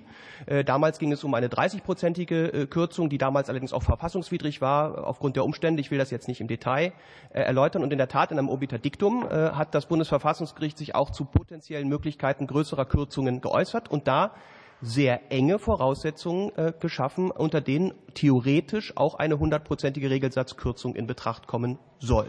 An diesem Wortlaut dieser Randnummer dieses Obiterdiktums orientiere ich mich in der Stellungnahme, äh, die da eben, äh, und da würde ich Herrn Hennecke, wir kommen in der Tat nicht zusammen, äh, Ihnen widersprechen wollen, denn die Zumutbarkeit allein reicht eben danach nicht, sondern es spricht von der existenzsichernden und zumutbaren Arbeit im Sinne des Paragraphen 10 SGB II. Nun kann man sich darüber streiten, was sich das Verfassungsgericht da jetzt wieder ausgedacht hat, aber es spricht mehrfach von diesem, von diesem Doppelungsbegriff existenzsichernd und zumutbar, sodass die Zumutbarkeit allein, wie wir sie bisher verstanden haben, sicherlich nicht ausreichend sein kann, äh, ohne im Detail zu wissen, was sich das Verfassungsgericht da gedacht hat. Äh, wenn man etwas ketzerisch wäre, könnte man auch die Frage aufwerfen, ob es das immer so ganz genau äh, schon voraussieht, was es sich dabei eigentlich gedacht hat. Aber in, in der Norm, in der, in der Norm sage ich schon, in der Randnummer steht es jedenfalls so drin. Und dann empfehle ich doch dem Gesetzgeber, da es sich sowieso um einen sehr heiklen Bereich handelt, nämlich die vollständige Entziehung eines in der Menschenwürde wurzelnden Regelsatzes, sich dann doch sehr genau an dem zu orientieren, was das Verfassungsgericht hier sehr eng und sehr ähm, vorsichtig formuliert. Und einfach die eine Hälfte wegzulassen und zu glauben, das kann man dann irgendwie mit einer verfassungskonformen Auslegung schon irgendwie hinbekommen, ist auch deswegen problematisch, das möchte ich auch nochmal sagen, weil ich es doch etwas bedenklich empfinde, wenn der Eindruck entstünde, dass jetzt quasi ähm, auf den Vollzugsbehörden, also den ähm, Sozialämtern und den Jobcentern jetzt quasi so eine Art Verpflichtung äh, einhergeht. Bitte 170 Milliarden müssen es jetzt aber auch sein. Ja, jetzt seht mal zu, dass ihr 170 Milliarden auch irgendwie wegkriegt, denn die wollen wir ja einsparen. Das scheint mir äh, hochgradig problematisch zu sein. Äh, also äh, mit dem äh, Sinn und Zweck, etwas einzusparen, das Bürgergeld zu organisieren. Das Bürgergeld und auch die Sanktionen, darüber kann man sich ja streiten, ähm, kann ja sinnvoll sein, aber äh, sie ist sicherlich keine Einsparmaßnahme, um den Haushalt zu konsolidieren. Das ist der falsche Ansatz, um das Bürgergeld zu reformieren.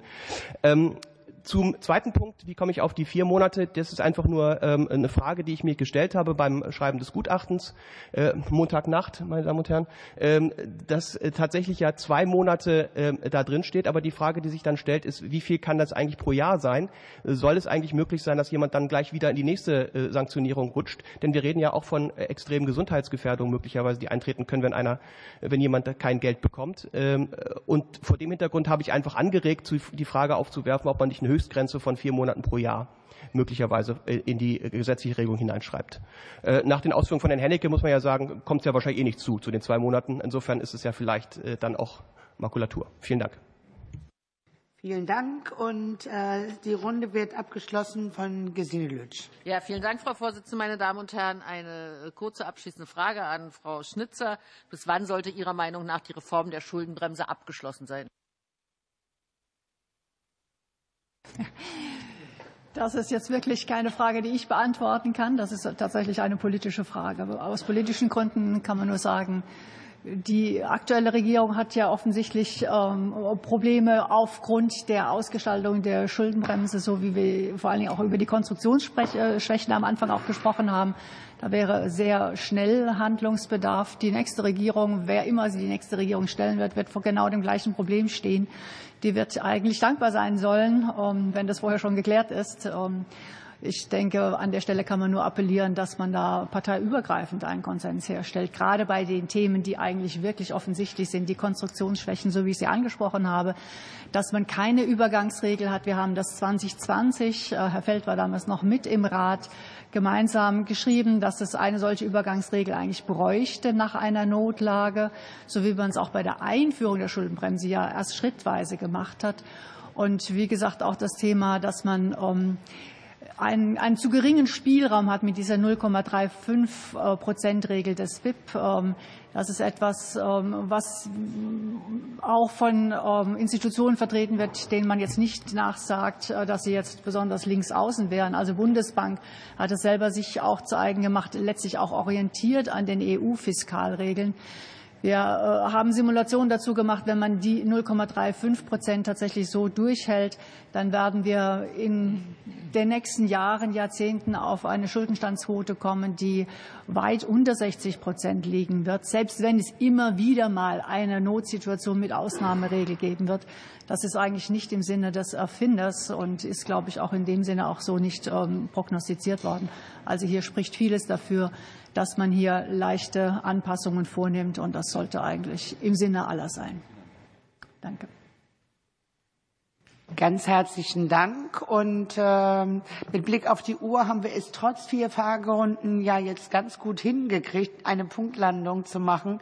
Ich möchte mich äh, zum Ende unserer Anhörung bei allen Sachverständigen, sowohl denen hier im Raum als auch zu denen, die, die uns per Webex zugeschaltet sind, ganz herzlich im Namen des Ausschusses und des Bundestages bedanken. Es war ein wertvoller Input für unsere Beratung die wir am nächsten Mittwoch und Donnerstag fortsetzen werden mit unseren Haushaltsausschusssitzungen. Und ähm, ja, da haben wir eine Menge Stoff von Ihnen mit auf den Weg bekommen. Und wir hoffen sehr, dass der Deutsche Bundestag äh, und unser Land davon profitieren können. Ganz herzlichen Dank äh, auch an alle Kolleginnen und Kollegen. Und jetzt wünsche ich uns allen noch äh, eine, eine gute, arbeitsreiche Ende dieser Woche und alle, die, die nach Berlin gekommen sind, eine gute Zugfahrt, vermute ich mal, in die Heimatwahlkreise. Tschüss.